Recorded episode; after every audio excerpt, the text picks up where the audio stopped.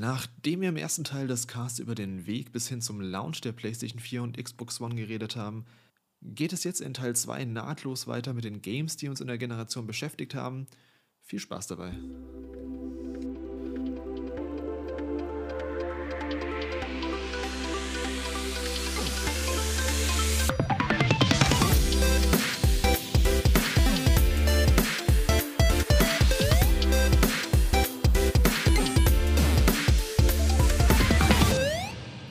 So, nachdem wir jetzt darüber gesprochen haben, wie der Weg der beiden Konsolen bis zum Launch aussah, können wir jetzt quasi die Generation richtig beginnen. Mhm. Weißt du noch, Robert, was du über das Launch-Line-Up dann hinausgespielt hast, also darüber hinaus gespielt hast, so im Dezember dann, Weihnachten und vielleicht im Neujahr? Gab es da irgendwas oder warst du noch mit den Launch-Titeln beschäftigt? Ja, ich muss sagen, dass ich da eigentlich eher so auf die kommenden Monate gewartet habe und äh, das Ende des Jahres für mich gar nicht mehr so viel geboten hat an neuen Titeln. Deswegen, ja, das Weihnachtsgeschäft war da, glaube ich, für mich nicht so besonders erfolgreich. Ich finde, man hat dann auch so ein bisschen gemerkt, dass äh, das Pulver verschossen war von allen Seiten und ähm, also für den Launch der Konsolen und ähm, ja, die, die Spiele, die es da gab zum Launch, gerade auf Xbox One, die waren dann auch nicht so umfangreich, dass die dann so über viele Monate gefesselt haben. Dementsprechend äh, war ich dann eher heiß auf die Titel, die noch folgen würden. Ja, ging mir ähnlich. Ich, wie gesagt, ich hatte halt Assassin's Creed und ja, GTA 5 habe ich halt eben noch auf der PS3 dann gespielt, was ich so ein bisschen, also ein paar Monate später nachgeholt habe für die PS3. Aber so an PS4-Titeln war jetzt auch nichts mehr so um die Weihnachtszeit rum, was ich unbedingt spielen wollte, beziehungsweise kam auch nicht mehr viel raus. Und ja, dann können wir so mit dem Anfang von 2014 anfangen, was ich mal gern so als die große Cross-Gen-Phase betitel. Mhm. Im Gegensatz zur PS2, zur PS3 zum Beispiel damals, ich weiß nicht genau, wie es bei Xbox auf Xbox 360 war, ja, zumindest von PS2 auf PS3 gab es gar nicht so viele Cross-Gen-Spiele. Das war mit der PS3 auf PS4 wirklich so ein, so ein so ein Novum, dass es vor allem auch so lang gedauert hat. Also du hattest dann echt viele Games noch, ob es jetzt irgendwie Assassin's Creed war, eben mit Black Flag zum Launch. Mhm. Oder eben auch später halt die ganzen Call of Duties noch und die ganzen Evergreen-Titel, die jedes Jahr erscheinen, die dann auch noch teilweise irgendwie bis zu sechs Jahre später noch erschienen auf den anderen Konsolen. Mhm. Und das hat man dann auch gemerkt, dass viele Games, die 2014 erschienen sind, auch noch für beide Konsolen erschienen sind, beziehungsweise für beide Generationen. Und da gab es gar nicht so viel Exklusives, auf das man sich freuen konnte. Ähm, deswegen was war so für dich das erste Game, was du dann, wo du dann gesagt hast, ey, darauf habe ich Bock auf meiner neuen Konsole. Das, dafür brauche ich meine alte nicht mehr, das muss ich auf meiner neuen spielen. Mhm. Ja, also ich muss sagen, so der Titel, der mir da direkt einfällt, den ich auf jeden Fall rauf und runter gespielt habe, der auch relativ früh im Jahr kam, das war Titanfall.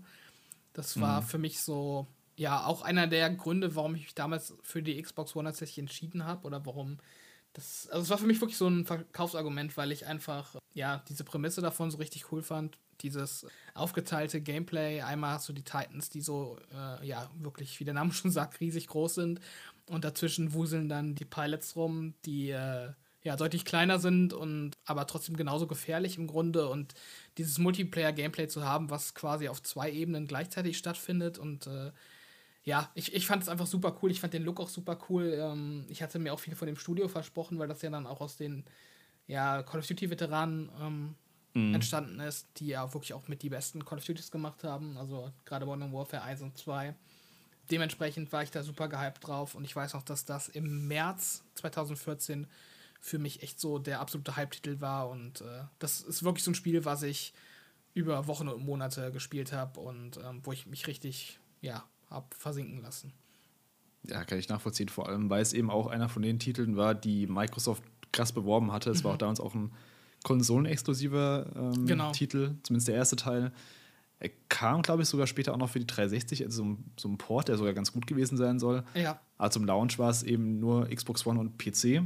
Mhm. Und ich hatte ja gesagt, dass ich einen ziemlich starken PC mir gebaut hatte, ein paar Jahre vorher, zwei Jahre vorher.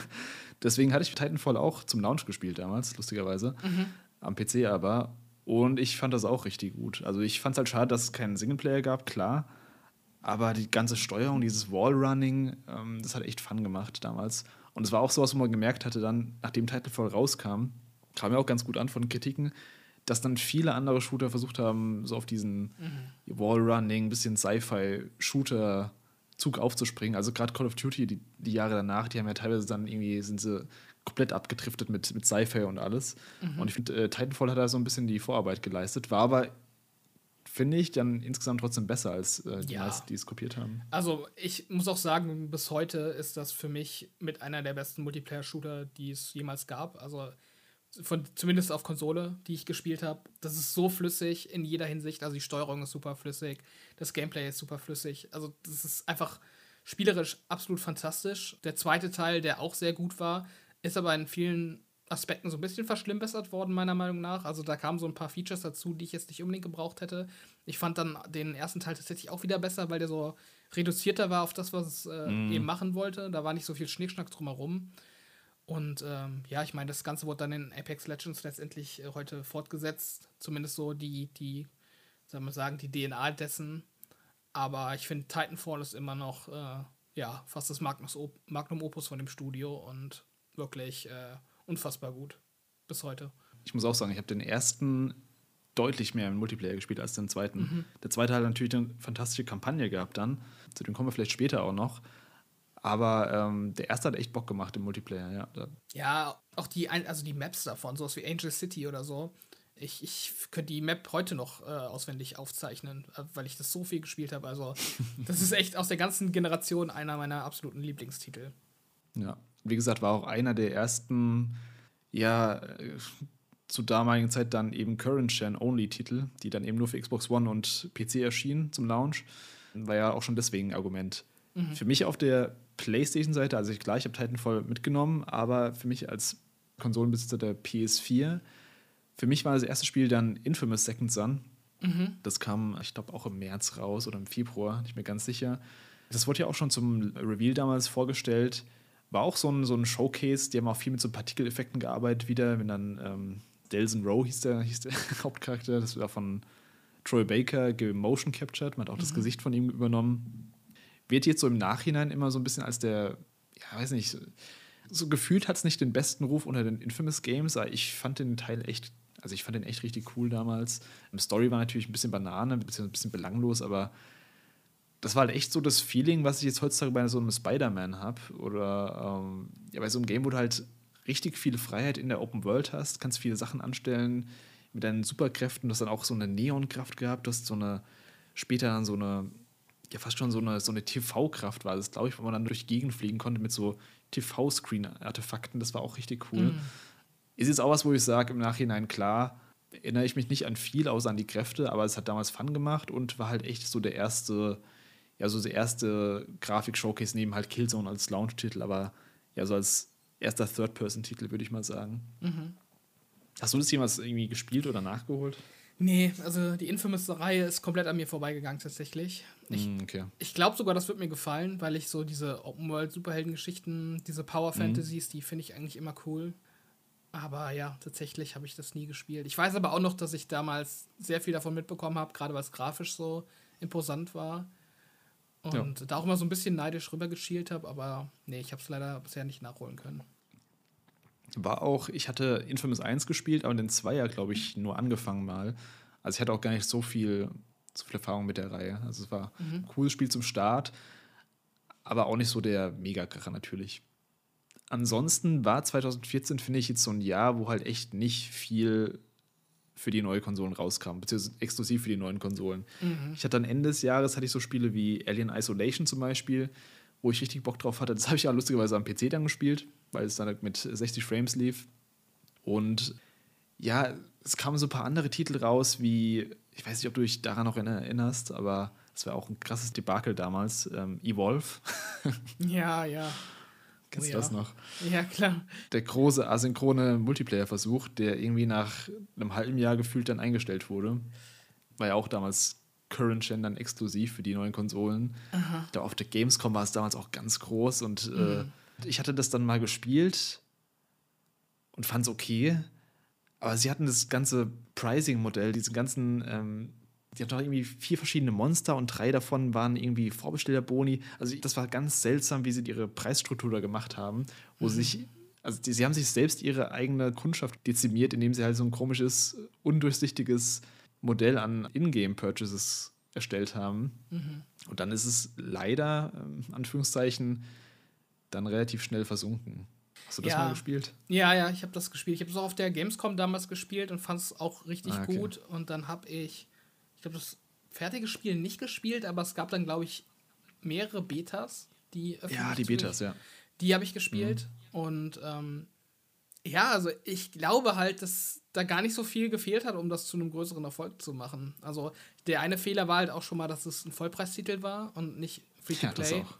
Also das war halt noch so ein bisschen vor diesem großen Free-to-Play-Siegeszug. Da hat man sich jetzt einfach nicht getraut, sowas Free-to-Play zu machen. Und da ist dann halt schon mal eine Hürde. Und ja, das war halt auch grafisch war es eigentlich richtig gut, das weiß ich noch. Und das Gameplay an sich, also mit diesen Champions, die dann so verschiedene Fähigkeiten haben und irgendwie Ausrüstung, das ist ja eigentlich auch nicht. Also damals war das halt noch nicht äh, verbraucht, so als, als Konzept. Und ich glaube, da haben nur so minimale Weichenstellungen gefehlt, um das Ganze irgendwie erfolgreicher zu machen. Also das war ja so ein bisschen das Problem, dass du da je nachdem ewig diesem Monster hinterhergelaufen bist, um das zu finden. Und dann bist du quasi einfach nur über diese Map gelaufen und hast das gesucht. Und das ist, glaube ich, auch einfach eine Sache gewesen, dass die Leute das Spiel halt nicht ko- konnten. Also ich kann mir sehr gut vorstellen, dass die Entwickler, wenn die das zusammen gespielt haben, die alle äh, Champions und alle Monsterfähigkeiten in- und auswendig kennen und die Maps, dass das ein, eine viel bessere Dynamik entwickelt, als wenn man das quasi so blind in den ersten Runden spielen muss und dann überhaupt nicht weiß, was man machen soll und da im Kreis rumrennt. Also ich finde es immer noch ein bisschen schade, dass das äh, gefloppt ist, weil ich fand das eigentlich konzeptionell ziemlich cool, aber ja, war leider wohl einer der größten Flops der ganzen Gen. Also vom Konzept her ist es ja schon eigentlich so ähnlich wie heute sowas wie Dead by Daylight, Mhm. wo du auch eben so ein, ein quasi einen Bösewicht hast, der eben die, die anderen User jagt. Wie gesagt, ich glaube halt, hätten sie diesen Marketingfehler nicht gehabt, von wegen, es gibt diese und diese Version und das hier kostet irgendwie, wenn du das ganze Paket haben willst, musst du Ja. 120 Euro bezahlen. Das war irgendwie komplett äh, weird. Da gab es auch so, ich glaube, sie haben auch so ein bisschen zurückgerudert, aber nur so halb zurückgerudert. Das war dann einfach von vornherein. Das Spiel hatte einen ganz guten, also es hatte eigentlich einen ganz guten Bass, bis kurz vor Release und dann kam eben diese ganze Preisstruktursache und dann ist es komplett abgeflacht. Ja, das hatte einen mega guten Bass. Also der Bass vor Release, der war ja wirklich so, dass es so das neue Big Thing wird. Ja. Und ich glaube, da sind die dann einfach zu greedy geworden und haben dann äh, angefangen, da so ein, äh, so, ein, so ein Verkaufskonzept da mit reinzubringen und das hat es dann ruiniert. Das war ja auch von den Left 4 Dead-Machern, glaube ich. War das nicht sowas? Ja, Das neue große Ding. Und ja, was ich auch noch weiß, damals in ich habe auch nur die Betas gespielt, dass man da ewig gebraucht hat. Also, wenn man das Monster spielen wollte, war man ewig in der Queue. Also, du warst da echt ewig drin. Das war, ich, auch sowas, wo man dachte, ey, das ist das Spiel, wo jeder als Monster spielen will, nicht den normale Soldat. Und dann, ja, ist das Matchmaking halt so ein bisschen kacke. Also, ja, schade. Kann man heutzutage auch leider nicht mehr spielen. Also, die Server sind ausgeschalten und das war ein Always-Online-Spiel. Ja. Was mir ansonsten noch vor allem aus 2014 im Gedächtnis geblieben ist, auch eher in der zweiten Hälfte vom Jahr erschienen und heute auch immer noch relevant, eine der großen Marken, die die Generation hervorgebracht hat, nämlich Destiny. Hast du Destiny zum Launch gespielt? Ja, ich habe es tatsächlich zum Launch gespielt. Einfach, ja, also meine Halo-Historie, die zwingt mich dann auch dazu, so neue große Titel von, äh, von ja, Bungie zu spielen. Und das war ja auch alles total auf Halo angelegt. Also, das hätte im Endeffekt auch im Halo-Universum spielen können, äh, mit einer anderen Lore dahinter, aber so der ganze Look and Feel, das war schon alles sehr Halo-like. Dementsprechend äh, habe ich da auf jeden Fall zugegriffen, weil ich neugierig war.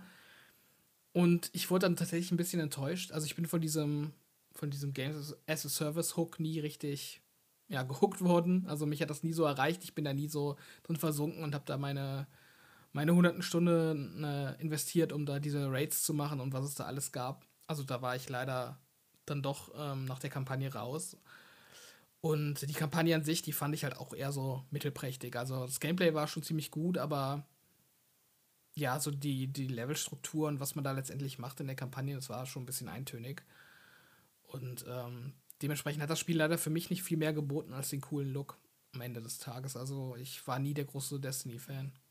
Ich habe den ersten Teil ziemlich lang gespielt. Ich weiß noch, ich habe damals das mit einem Kumpel zusammengespielt, auch die Kampagne im Koop und so. Und da gab es ja diese, diese Strikes, hießen die, glaube ich. Diese Raids waren dann später die größeren Dinge, aber diese, diese Strikes waren ja diese kleineren abgekapselten, installierten Level, die man immer und immer wieder wiederholen musste, um bestimmte Sachen zu grinden. Ich weiß nicht mehr, wie diese Dinger hießen, diese Items, die man umwandeln konnte. Das weiß ich noch, das war so ein super monotones Konzept. Also Gunplay war an sich super cool, hat super gut funktioniert alles, äh, hat sich gut angefühlt, aber dieses ganze Progressionssystem am Anfang war einfach kompletter Mist. das haben sie anscheinend später dann verbessert, aber dann war ich halt schon raus aus Destiny. Und wie du schon gesagt hast, also die Kampagne war halt echt. Äh, da gibt es diesen berühmten Clip, wo dann der Ingame-Charakter sagt: Ey, kannst du mir erklären, was hier abgeht? Und der sagt nur: Nee, ich habe keine Zeit, dir zu erklären, wieso ich dir nicht erklären kann, wieso ich keine Zeit habe, dir zu erklären, um was es geht. You're here. We haven't got much time. Who are you? Why have you been watching us? I don't even have time to explain why I don't have time to explain. I will. I will. I know. Will what? I wasn't talking to you, little light. Das hat es halt so in einem Satz zusammengefasst, die komplette ja. Story von Destiny 1 damals. Das ist einfach so. Es war auch damals so, dass du auch diese, ähm, hatten wir ja schon angesprochen, diese Second Screen Sachen hattest mit diesen ganzen Lore-Dumps, die du dann in mm. dieser App drin hattest, was auch so super seltsam war. Ja, ich erinnere mich. ja, äh, ganz, ganz komisch. Destiny. Ich, ich finde auch heute so meine Beziehung zu Destiny, ich kann es gar nicht richtig beschreiben, weil ich glaube, es gibt immer noch so eine Hardcore-Fanbase, die das immer noch grindet. Mm. Aber ich finde, so in der Mainstream-Wahrnehmung ist es dann doch mittlerweile leider ziemlich untergegangen, oder? Also ich höre jetzt niemanden mehr, der groß jubelt, wenn irgendwie ein neues Destiny-Add-on angekündigt wird, was ja immer noch passiert irgendwie. Aber das, ich, also, ich nehme das so wahr, ist wieder ein neues Addon raus. Ja, okay, wer spielt das denn noch? Also gibt es halt echt noch Leute, die das heutzutage noch so hardcore spielen? Also, das ist irgendwie so eine ganz komische eigene Fangemeinde geworden, habe ich das Gefühl. Und äh, dieser, diesen Mainstream-Appeal hat das irgendwie verloren. Ich glaube, sie haben sich halt echt so eine treue Kundschaft inzwischen einfach aufgebaut, mit der sie halt ja überleben können im Endeffekt. Genug Leute, die es immer noch aktiv spielen. Aber ja, so den Hype löst halt nicht mehr aus. Und ich glaube, inzwischen ist es einfach auch zu spät. Also, wenn du jetzt noch denkst, hey, ich will in Destiny einsteigen dann hast du erstmal irgendwie zwölf Add-ons, die du durchspielen musst, das ist halt auch so ein Ding. Ja, da haben die meisten halt auch keinen Bock drauf. Bei mir war es auch so Destiny 2 dann, was dann auch später rauskam, habe ich nur ganz kurz angefangen und danach gar nicht mehr. Also ich habe, also das Interesse ist komplett äh, verflogen mhm. nach ein paar Spielstunden schon. Mhm. Ich habe die Kampagne von Destiny 2 auch nicht durchgespielt. Also, mhm, okay. es liegen geblieben bei mir tatsächlich, ja. Ich glaube, es bewegt sich so ein bisschen auf so einem Level wie Warframe, was übrigens 2013 rauskam. Auch für PS4 damals auch schon. Ich glaube, zum Launch sogar auch schon. Ich glaube, das war auch so ein Launch-Titel, der für PS Plus kostenlos war. Das war ja auch Free-to-Play, mhm. Warframe. Ja, irgendwas klingelt da. Und gibt es überhaupt auf Xbox inzwischen? Ich glaube schon, oder? Also, ja, ich habe es auf jeden Fall mal gespielt und das kann eigentlich nur auf Xbox gewesen sein. Und also ich finde, die beiden Games haben so ein bisschen den den Trend der Service-Games, der quasi die Generation dominieren sollte, dann angestoßen und auch so ein bisschen so die Blaupause für viele andere Games gelegt, die dann aber halt auch teilweise dran gescheitert sind.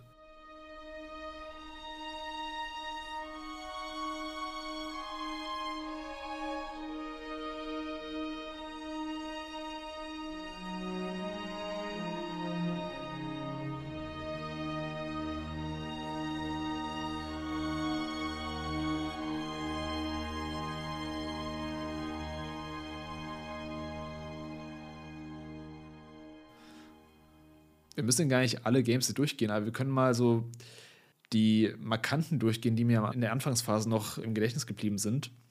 Was mir da auch noch im Gedächtnis geblieben ist, ist nämlich Assassin's Creed Unity. Das war so ein Game, was dann auf der E3 vorgestellt wurde, wo ich nur dachte, what the fuck, das, das, ist, das ist Next Gen. Das, das sieht richtig gut aus, holy shit. Ja, ja. Also diese Demo, die sie damals gezeigt haben, wo er dann über, wo der Charakter, also Arno, dann über dem auf den Notre Dame klettert und diese krassen Menschenmengen, die auch selbst heutzutage noch äh, beeindruckend sind mhm. und die teilweise Games halt nicht so, beziehungsweise viele Games so nicht hinbekommen. Und da dachte ich nur so, oh cool. Und da habe ich mich auch echt richtig drauf gefreut, auf das Spiel damals. Und dann kam es raus und ja, also ich mochte Assassin's Creed Unity, aber bei mir lief es halt auch nicht so geil. Also ich hatte auch echt viele Glitches, viele Bugs und es war nicht unspielbar, aber es war halt schon so, wo ich mir dachte, pff, das hätte echt nur so ein halbes Jahr gebraucht. Ja, also ist leider echt ein bisschen unter seinen technischen Ambitionen äh, untergegangen, muss man leider sagen. Aber nichtsdestotrotz finde ich auch, dass das Hammer aussah. Also nicht nur in den Trailern, sondern tatsächlich auch im Gameplay an sich. Man muss immer ja. so ein bisschen, ein bisschen vom Fernsehwert wegstehen, dass man nicht äh, gesehen hat, dass die Gegner irgendwie oder die, die, die Crowds so aus Klonen bestehen. Äh, das war, war, immer so ein Faktor und es war dann auch ein mm. bisschen blurry an Stellenweise, aber ja, auch so Lichteffekte, da erinnere ich mich noch gut dran in der Kirche, wie das Licht dann da so reinfällt und ähm, auch, auch diese Eröffnungsszene, da bist du ja, glaube ich, in Versailles, wo Arno noch ein Kind ist. Das weiß ich auch noch, dass mhm. das richtig Hammer aussah mit diesen Marmorböden, die da so reflektiert haben.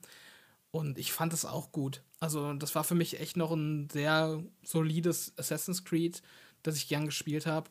Und ähm, ja, auch so von den, von den Bugs her ging es bei mir. Also ich kann mich da jetzt ehrlich gesagt nicht dran erinnern, dass ich da so krasse Bugs gehabt hätte. Ich habe das auch immer so ein bisschen als äh, ja, so, so ein Bandwagon-Hate dann empfunden. Äh, also dass ja. das Internet dann so da drauf gestürzt hat und dann immer wieder dieses Bild gepostet hat von diesem wo, wo dieses Gesicht so weggeglitscht ist. ja. Ja. Also, wo dann so getan wird, als hätte jeder diese Erfahrung, dass da irgendwie diese Zombie-Gesichter einem. Äh, ne? Das ist ja nicht der Fall. Also, ich fand es nee. echt gut insgesamt. Also bei mir war es auch äh, weniger Bugs an sich, das waren sondern eher so Performance-Einbrüche, die dann teilweise schon krass waren. Aber auch nur an bestimmten Stellen. Es war auch nicht überall. Es war halt teilweise halt so auf einmal richtig krass. Einmal ist dann freest einfach nur. Aber an sich fand ich es auch cool, das Spiel noch. Also es war eines der letzten, um mal vorzugreifen, eines der letzten guten Assassin's Creeds, beziehungsweise eines der letzten Assassin's Creed mit der alten Formel. Und ich glaube, das war auch quasi der Punkt, wo sie dann gesagt haben, durch den Shitstorm, den sie bekommen haben durch Unity, eben weil das so aufgebauscht wurde, weil sie so krass kritisiert wurden, deswegen, dass sie dann irgendwann gesagt haben, okay, wir müssen irgendwas mit der Franchise neu machen. Und ich glaube, das war dann auch so der Anstoßpunkt für das, was folgen sollte mit Assassin's Creed Origins und Odyssey und Valhalla dann, ne? wo ich leider nicht so der Fan war, mehr leider. Ja, ein anderes großes Game noch, was eigentlich schon 2013 rauskommen sollte. Ich weiß, sie hatten damals den, den tollen Claim, ich glaube, zwei Wochen in Los Santos sind genug. Und das war Watch Dogs als also ich weiß nicht, wer auf die tolle Idee kam, das als Konkurrent von GTA zu platzieren, aber das war keine gute Idee, weil es dem Game insgesamt komplett geschadet hat einfach. Und es war auch eins von den Games, das nicht nur, weil es eben jetzt, klar, nicht vom Umfang her nicht von Details her wie ein GTA war, sondern das so einen krassen Shitstorm bekommen hat, weil es eben die E3 vorher schon, bevor die Konsolen rauskamen, gab es diese ominöse Demo von Watch Dogs, wo man schon dachte, ey, das, das kann nicht auf PS3 und Xbox 360 laufen, das sieht einfach zu gut aus. Und hat sich herausgestellt, ja, das war auch zu gut für PS4 und Xbox One anscheinend. Weil als das Game rauskam, gab es einen heftigen Grafik-Downgrade für die Konsolenversion und dementsprechend auch einen krassen Shitstorm von den Leuten. Und es hat auch diesen ganzen Grafik, ja, diese ganze Grafikdebatte, die es dann in der ganzen Generation gab, finde ich so mit äh, initial entzündet. Also mhm wie viel Frames ein Game hat, welche Auflösung es rauskommt. Das wurde dann einfach so viel wichtiger. Und ich finde, Watch Dogs war ein Stein davon, der es ganz zum Anstoßen gebracht hat. Mehr als vielleicht jeder andere Titel. Weil es eben nicht delivered hat. Es hat einfach nicht delivered. Es war ein Spiel, was ich, ich hatte es auch zum Launch damals gespielt, mhm. auf dem PC dann eben wieder. Und ich habe es nicht weit gespielt, muss ich sagen, den ersten Teil. Ich habe den leider irgendwann abgebrochen, mhm. weil ich es ein bisschen langweilig fand. Spannend, weil ich bin Watch Dogs 1 Verteidiger. Also mm, okay. ich, ich, also ich habe mich damals auch sehr auf Watch Dogs gefreut, auch wegen den Trailern. Ich weiß noch, dass ich diesen Trailer, diesen ersten Gameplay-Trailer, so oft geguckt habe. Also ich fand das, ja, ich, ich, ich, fand alles daran super cool und für mich ist das auch, zumindest in einem Aspekt, eines der letzten guten Spiele von Ubisoft, weil es eines der letzten guten Spiele von Ubisoft ist, die nicht diesen Cringe, Neon, wir sind alle hippe Kids äh, haben, sondern das war halt wirklich noch so vom, vom visuellen, vom Stil, vom Setting her. Ja, ich will jetzt nicht dieses abgedroschene Adjektiv erwachsen ähm, verwenden, aber das hat halt so eine, so eine gritty Story. Ich glaube, Chicago war es. Ähm, die halt nicht so, ja, nicht so auf cool und hip getrimmt war, sondern das war halt wirklich so eine, so eine, so eine Story, die halt auch so ein Action-Thriller hätte sein können. Also das war jetzt auch nicht, die Story an sich war jetzt auch nichts Besonderes, aber einfach, ich meine einfach dieses Setting an sich, das gibt es halt heutzutage kaum noch in Spielen, muss man halt leider sagen. Mhm. Und das fand ich halt richtig cool. Ich fand auch, wenn die grafische Pracht jetzt nicht so groß war wie in den Trailern, ich fand es trotzdem cool vom Look and Feel, mit, mit dem Mantel da durch die Straßen zu laufen. Der äh, Mantel, ja. Und, und ich finde auch, wenn es geregnet hat und, und dann Nacht war im Spiel, dann sah es auch trotzdem schick aus. Also es war jetzt nicht, nicht das, was es versprochen hat, grafisch, aber es sah trotzdem an ein paar Stellen durchaus schick aus. Und ich muss auch sagen, ich hatte da ähm, in Sachen Gameplay meinen Spaß. Also dieses Hacking-Feature, dass man dann äh, auf Autos zugreifen kann und die umlenken kann und so weiter. Also, ich, ich hatte meinen Spaß mit. Das, das Shooting, das war in Ordnung.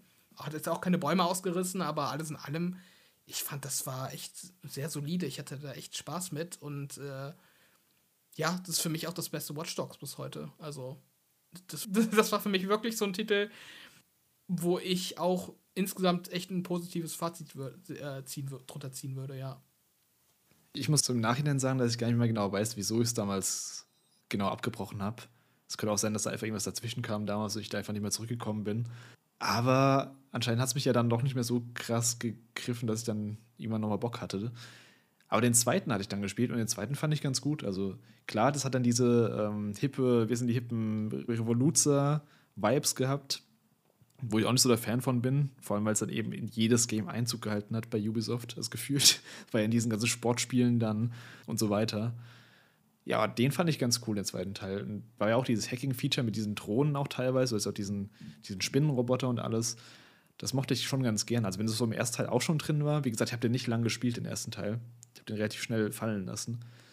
Dann, ja, ich kann nicht schon nachvollziehen, wieso man den gemocht hat, auf jeden Fall. Auch wenn es eben so ein Grafik-Downgrade war im Endeffekt.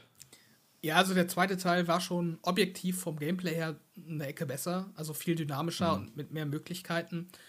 Aber ich muss sagen, äh, Story und Style vom ersten Teil heben das dann für mich so in meiner subjektiven Ranking äh, der, der ähm, Watch Dogs-Titel dann doch auf Platz 1. Und äh, ja, von, ich meine, Watch Dogs äh, Legion von vor ein paar Jahren, da muss man gar nicht drüber sprechen. Das war eine Vollkatastrophe.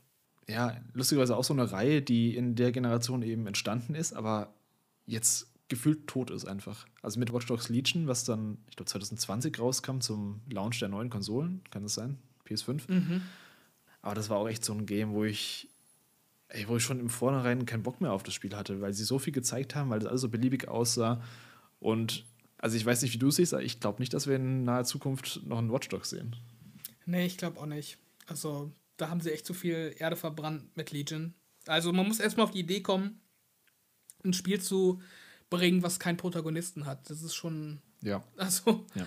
ich meine, das ist ja vielleicht so konzeptionell ganz okay, aber dann macht das halt irgendwie als DLC oder so für ein, für ein, für ein richtiges mm. Spiel. Also ich, ich hatte da gar keinen Bezug zu dadurch. Ich, ich, mir war das alles komplett egal, was da vor sich geht. Ich fand das super nervig, diese Leute zu rekrutieren für die Missionen. Also es war ganz schlimm. Und dann hatten sie auch immer diesen, diesen Trailer oder dieses Gameplay gezeigt, wo man dann irgendwie so eine Oma spielt. So, haha, das ist ja, lust ja. lustig, man spielt eine Oma. Ich fand das überhaupt nicht lustig. Das ist halt so das, das ist halt das Gegenteil von Aiden Pierce aus Watch Dogs 1 gewesen. Ich will halt irgendwie so einen coolen Typ sehen, der mit dem Schlagstock irgendwelche Mafiosi-Typen vermöbelt so und keine Ahnung. Und mit einem coolen unlogischen Mantel durch verregnete Straßen läuft und nicht mit einer mhm. Oma mit einem Elektroschocker irgendwelche Soldaten äh, wegbrutzeln. Also das ist, weiß ich nicht. Vielleicht war es einfach die Reaktion dann drauf von Ubisoft, weil ja viele gemeint haben, dass, also viele haben ja bei Watch Dogs 1 kritisiert, dass er zu, ja, zu edgy ist, zu ernst und äh, zu unlustig, der Charakter. Und dann haben sie halt einen 180 gemacht und sind dann mit Watch Dogs 2 zu den hippen Teenies gegangen und dann mit Watch Dogs Legion quasi haben sie die den Mimometer im Endeffekt haben sie auf Anschlag gedreht. Ja, und jetzt sieht man ja, was sie davon haben. Die Reihe ist tot, also. Ja. Naja. Also im Gegensatz zu, zu Destiny, was zwar jetzt auch nicht mehr so super relevant ist, aber ja, da hört man immer noch ein bisschen was von. Ansonsten 2014 erschien auch noch Sunset Overdrive, was jetzt auch in der Nachbetrachtung lustig ist, weil das das letzte Spiel für äh, letztes Spiel von Insomniac Games für eine andere Konsole als PlayStation ist. Mhm. Und das habe ich auch mal kurz gespielt, als ich mir dann, Spoiler, irgendwann 2017 dann Xbox One S gekauft habe. Mhm. In Game Pass habe ich es dann gespielt, weil es, glaube ich, drin war. Und das, also ich habe es nicht weit gespielt, muss ich sagen, dazu. Ich fand es cool, soweit ich es gespielt habe. Hat Fun gemacht, so ein typisches Open World, bisschen Superhelden-Game auch. Mhm. Auf jeden Fall hat es eben das Movement gehabt, was sie eben jetzt auch im Endeffekt auch in Spider-Man so verwenden, nur halt eben noch mit, ja, du kannst über so äh, Strommasten grinden. Hat mich sehr an quatschigere Version von ähm, Infamous erinnert. Ja. Ja, das trifft eigentlich recht gut. Äh, Hot Take, meiner Meinung nach ist Sunset Overdrive das beste Insomniac-Spiel. Bis, bis äh, Spider-Man, das muss ich doch dazu sagen. Ah, okay. Aber ja, ich, also ich fand Sunset Overdrive herausragend gut. Es war eines meiner Lieblingsspiele auch von 2014. Echt ein tolles Spiel. Und äh, du hast gerade angesprochen den Faktor Waffen, ob man Waffen hatte, ja. das ist halt so eins das äh, Stimmt. Der, der Hauptfeatures ja. vom Spiel, dass du da quasi diese typische Insomniac äh, Ratchet Clank Waffenauswahl hast ja. mit crazy Waffen. Und Stimmt, das ist echt so ein Insomniac-Staple, dass die immer so crazy Waffen haben, auch bei Resistance damals schon, stimmt, ja. Ja, und, und ich, ich finde das echt super gut. Also, wer das noch nicht gespielt hat und auch die Spider-Man-Titel mag, ey, gib dem halt mal eine Chance. Das ist wirklich was, um die Zeit dann vielleicht bis zum dritten Spider-Man-Spiel zu überbrücken. Da kann man eigentlich nichts mit verkehrt machen. Also, ist ein bisschen schade, dass die es bisher nur auf Xbox und rausgebracht haben. Also, gerade für PlayStation-Spieler. Ich frage mich, ob es mhm. da. Äh, ja, irgendwelche rechtlichen Hürden gibt, also dass die Marke Microsoft gehört. Wobei ich mich auch meine zu erinnern, dass das mal Thema war und äh, da eigentlich gesagt wurde, dass Insomniac das gerne auch auf anderen Plattformen rausbringen kann. Ir irgendwas klingelt da bei mir, dass das irgendwie mal Thema war. Ja, da gab es vor, das ist gar nicht so lange her, vor ein, zwei Jahren, glaube ich, gab es auch so irgendwelche Trademark-Geschichten, dass es irgendwie irgendwo registriert wurde nochmal und dass sie dann gemeint haben, ah, das kommt vielleicht auch für PlayStation. Also anscheinend, also theoretisch ist es ist wohl möglich. Ist halt nur eine Frage von Budget und ja, Kapazitäten, glaube ich. Hm. Ja, aber echt ein, ein, ein, wirklich lustiges Spiel vom Gameplay her ähm, super gut. Also man, ja, man hat da auch nachher echt so ein Flow-Gefühl, wie man sich nur durch die Stadt bewegt. Du hast schon das Grinden erwähnt und dann sind ja auch irgendwie alle, mhm. alle Büsche sind quasi wie Trampoline und äh, also man bounced und slidet da und, und grindet sich dann durch die Stadt und hat dann auch so ein Kombometer durch Bewegung. Also je mehr du dich bewegst, desto äh, stärker werden deine Waffen. Und deshalb musst du dich quasi im Combat immer weiter bewegen und grinden und bouncen und darfst quasi nicht stehen bleiben. Und das entwickelt dann auch so einen super guten ja, Gameplay-Flow. Und ich fand's klasse. Also ist echt auch eines meiner Lieblingsspiele für die Xbox One.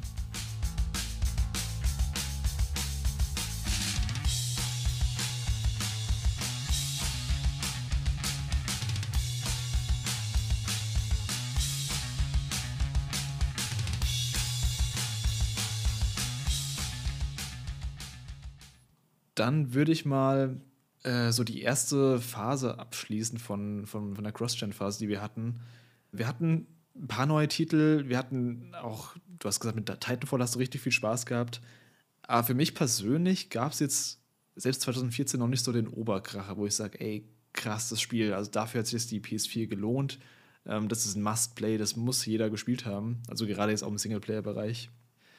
Was war denn für dich so der erste Titel, der das dann gemacht hat. War es schon Titanfall für dich oder kam da erst später was? Ja, ich glaube tatsächlich, für mich war Titanfall ein Kaufgrund. Also ich habe Titanfall so viel gespielt, dass es mir echt fast aus den Ohren äh, raushing. Also ich habe da echt so jede freie Minute zeitweise reingesteckt, weil ich es so geil fand. Aber natürlich kamen dann auch in den Folgejahren noch einige Titel, die ja ähnlich viel von meiner Aufmerksamkeit hm. äh, gefordert haben. Was war das denn bei dir so? Ja, für mich war es nämlich erst, also mit 2014 hatten wir ein Jahr, wo Sony selbst First-Party-mäßig nicht viel veröffentlicht hat. Also klar, wir hatten Infamous und ein paar kleinere Sachen, glaube ich. Aber für mich war es dann erst 2015 mit Bloodborne. Das war quasi mein Einstieg in die Welt von From Software. Und ja, für mich einfach ein extrem wichtiges Game. Und es hat auch als eine der wenigen Games in der Generation meinen Spielgeschmack halt echt nochmal geprägt und mich zu einem Souls-like-Fan gemacht inzwischen eins meiner Lieblingsgenres auf jeden Fall. Und ja, also ich muss eigentlich gar nicht so viel über Bloodborne sagen. Jeder kennt Bloodborne, jeder will davon ein Remake haben inzwischen oder zumindest ein Port für die neue Konsolengeneration, weil es halt einfach fucking gut ist. Also es ist für mich bis heute das beste From Software Spiel. Jetzt von der technischen Seite mal abgesehen, was gerne noch ein bisschen flüssiger laufen könnte und alles, aber das Leveldesign, das Kampfsystem, was im Gegensatz zu einem Dark Souls oder zu einem Demon Souls, die ich davor auch schon gespielt hatte, aber nie durchgespielt zu dem Zeitpunkt, weil ich einfach nicht reingekommen bin.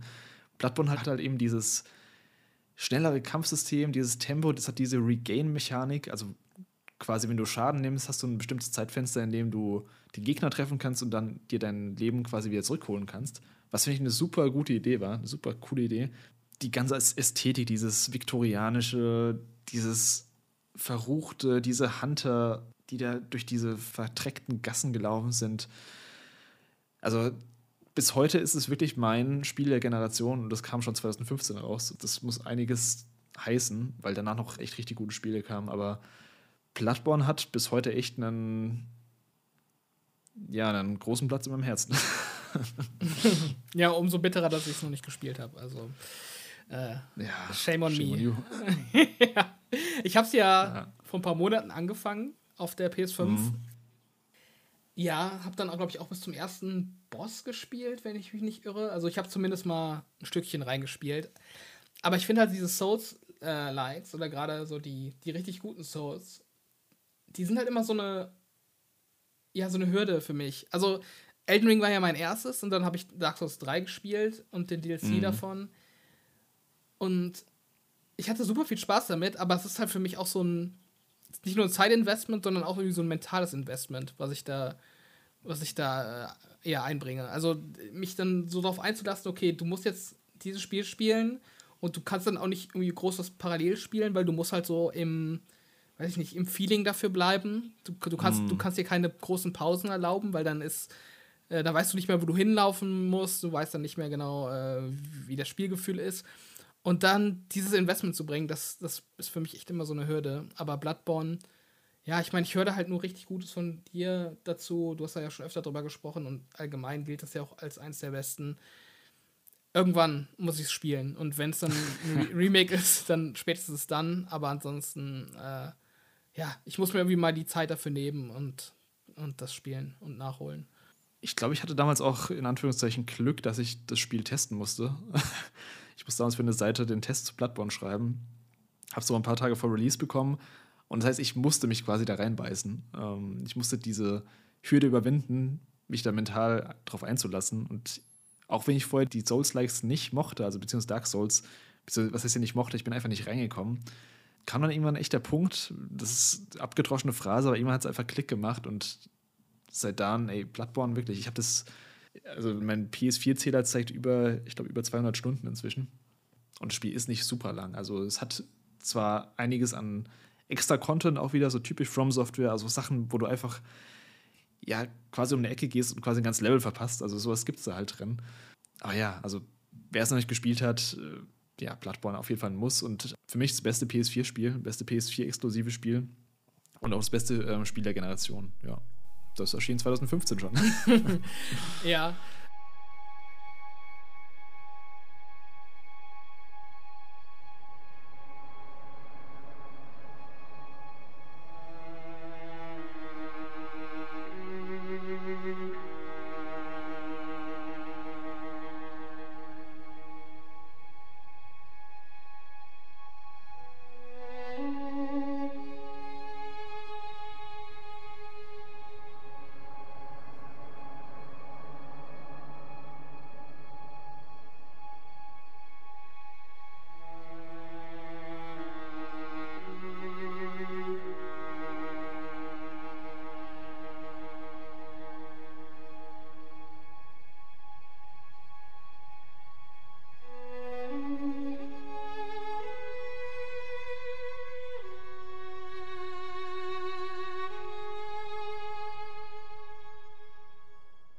für mich gibt es auch ein Spiel, was ja sehr, sehr gute Chancen darauf hat, äh, mein Spiel der Generation zu sein. Und das ist The Witcher 3 Wild Hunt. Ja. Ähm, für mich, ich glaube, das beste Rollenspiel, was ich jemals gespielt habe. Also der Genrekönig für mich bis heute. Ähm, hab da gar nichts erwartet, um ehrlich zu sein. Ich hatte vorher Witcher 2 gespielt auf der Xbox 360. Das war, glaube ich, auch exklusiv eine Zeit lang für die 360. Also neben PC natürlich. Auf jeden ja. Fall. Ja, ja. Und ja, hatte da halt auch immer viel Gutes von gehört und bin da gar nicht reingekommen. Also ich habe das, glaube ich, inzwischen viermal oder so angefangen. Äh, ich auch. und habe halt immer so an der gleichen Stelle aufgehört. Also auch nachdem ich jetzt Witcher 3 so geliebt habe, habe ich es noch mindestens einmal probiert, wenn nicht sogar öfter. Ja. Und nee, ich, ich komme nicht rein. Also ich kann das Gameplay, das macht mich fertig. Das ist irgendwie alles so, so strange, das fühlt sich nicht gut an. Dementsprechend Witcher 3 hatte ich dann gar keine Erwartungen dran. Ich glaube, ich hatte dann auch so ein bisschen so eine Spieleflaute, als das rauskam und dachte, ja, ich könnte halt irgendwie mal was gebrauchen, das kriegt gute Wertungen, ja, komm, gib's dem mal eine Chance. Mhm. Die Trailer sahen halt auch geil aus und das hat mich so weggeblasen.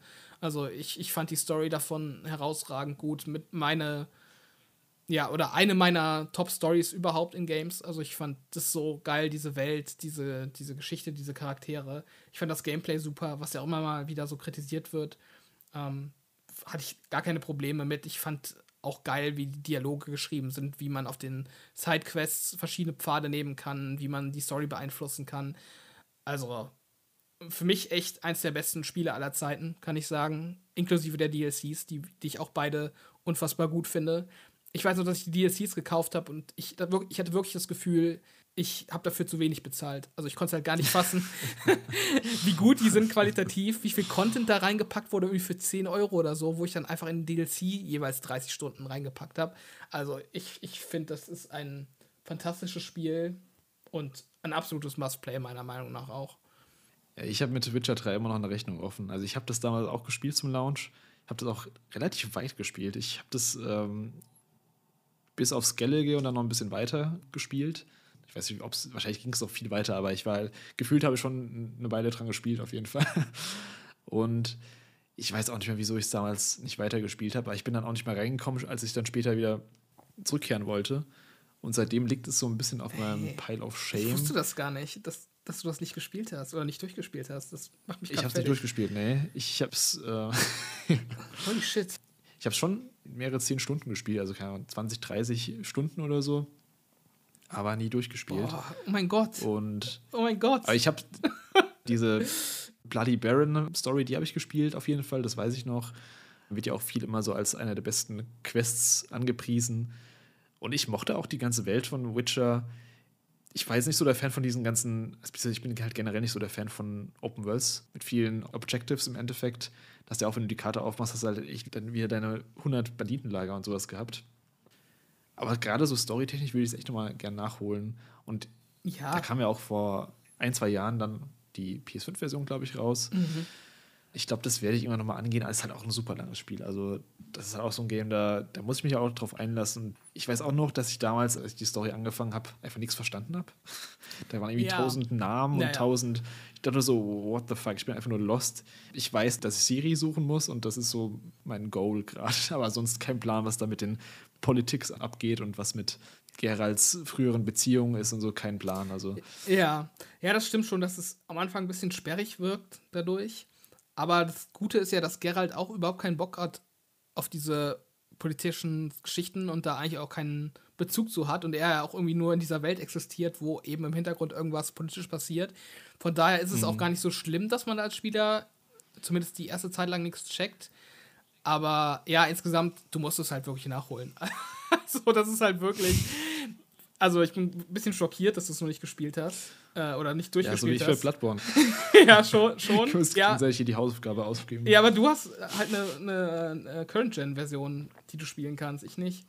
Also, ja. Gibt, also, also der DLC, ne? Also Hearts of Stone und äh, Blood and Wine. Also, der, also Heart of Stone ist halt so ein unfassbar geiler DLC. Also, dass du das nicht gespielt hast, das macht mich gerade echt fertig. Ich dachte, also, oh Gott. da brennt Feuer auf jeden Fall. Ja, also ich, ich beneide dich dafür, dass du es halt noch äh, erleben kannst zum ersten Mal. Das gibt halt. Kennst du das, wenn du so Spiele hast und du, du spielst die durch und denkst so, boah, war das geil. So, sowas werde ich jetzt irgendwie jahrelang nicht mehr haben. Das habe ich halt so bei so ein paar Spielen und Witcher 3 ist für mich so eins. Ja. ja. Oh Gott, ja, ja, aber bitte hol das nach. Tu mir den Gefallen. Ja, werde ich auf jeden Fall auch noch irgendwann machen. Wahrscheinlich dann mit dem ganz neuen Save. Ich glaube nicht, dass ich den Save von. Nee, das würde ich auch nicht machen. Da war, also, nee, also. Ich glaube, das Spiel ist damals auch ein bisschen.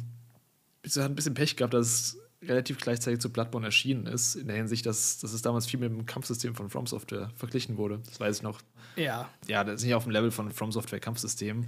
Ja, klar, ist es nicht, äh, aber muss es vielleicht auch nicht. Nee, das also, ist halt so ein Äpfel. Macht ja andere Dinge dafür. Ja, es ist halt ein Äpfel- und Birnen-Vergleich. Also, das sind halt komplett andere andere Spiele, weiß ich nicht. Also da kannst du auch, also kannst du zwei willkürliche Kampfsysteme nehmen und dann sagen, ja, das ist aber nicht wie das. Ja, okay. Also diesen Vergleich habe ich halt nie verstanden. Das macht halt komplett unterschiedliche Dinge. Also.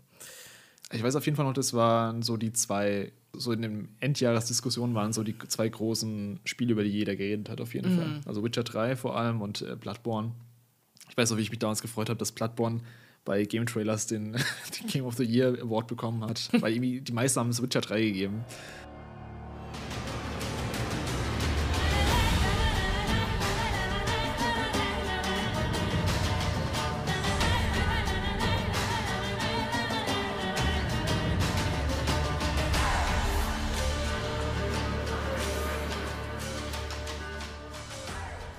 Anderes großes Game, was rausgekommen ist, womit ich aber keine Berührung habe, aber du wahrscheinlich, ist ähm, Fallout 4.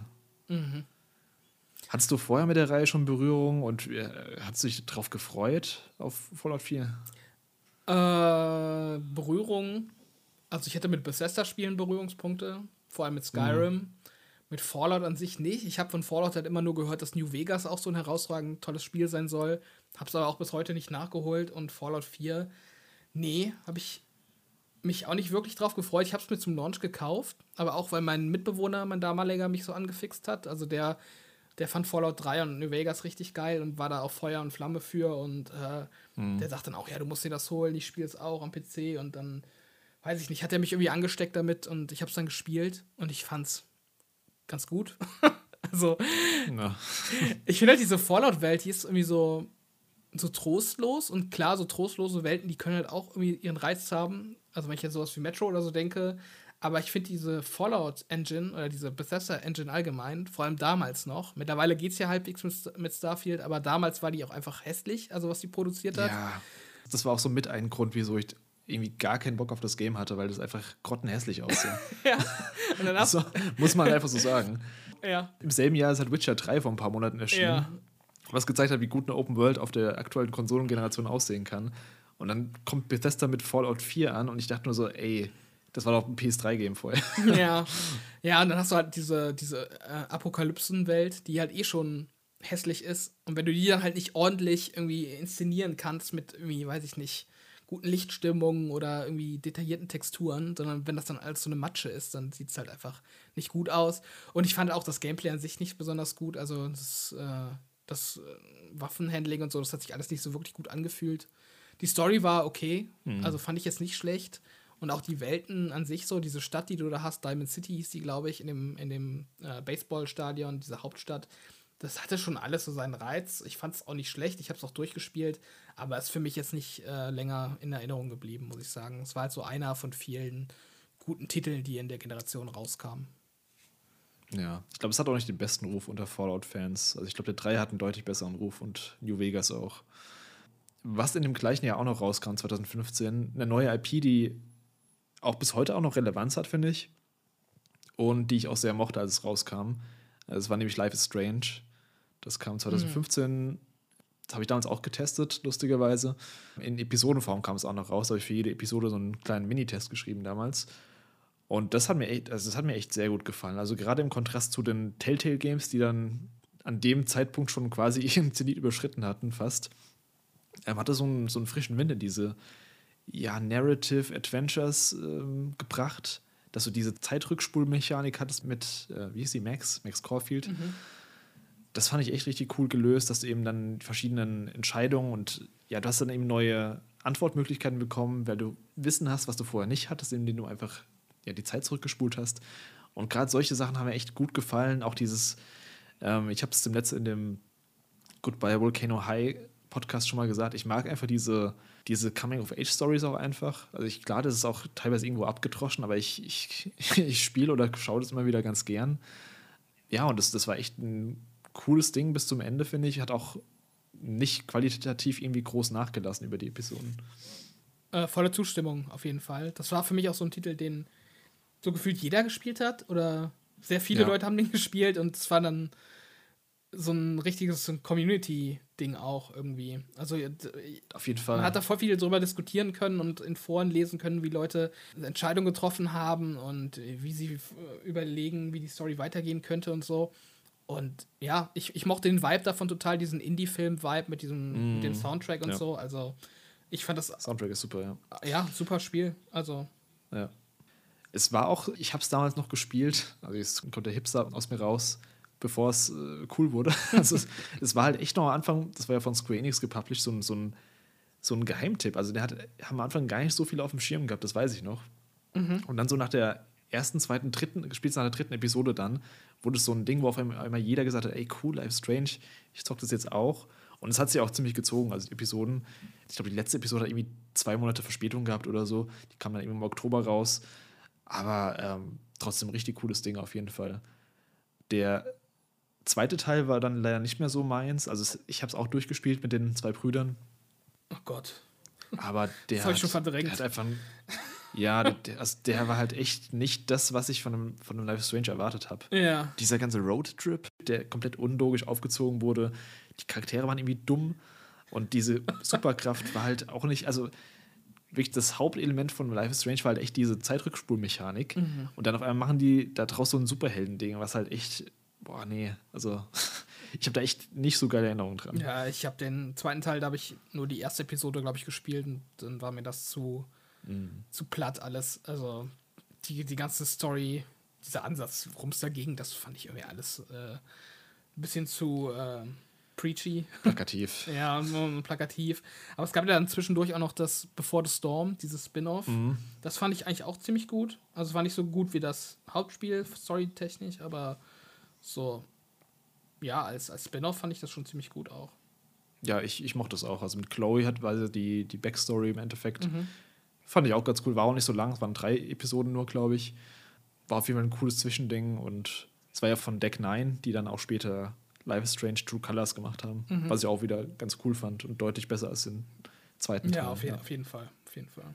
Auf jeden Fall eine coole neue Franchise, die da entstanden ist. Und ja, also ich glaube, da wird man auf jeden Fall auch noch was hören von Life Strange in Zukunft.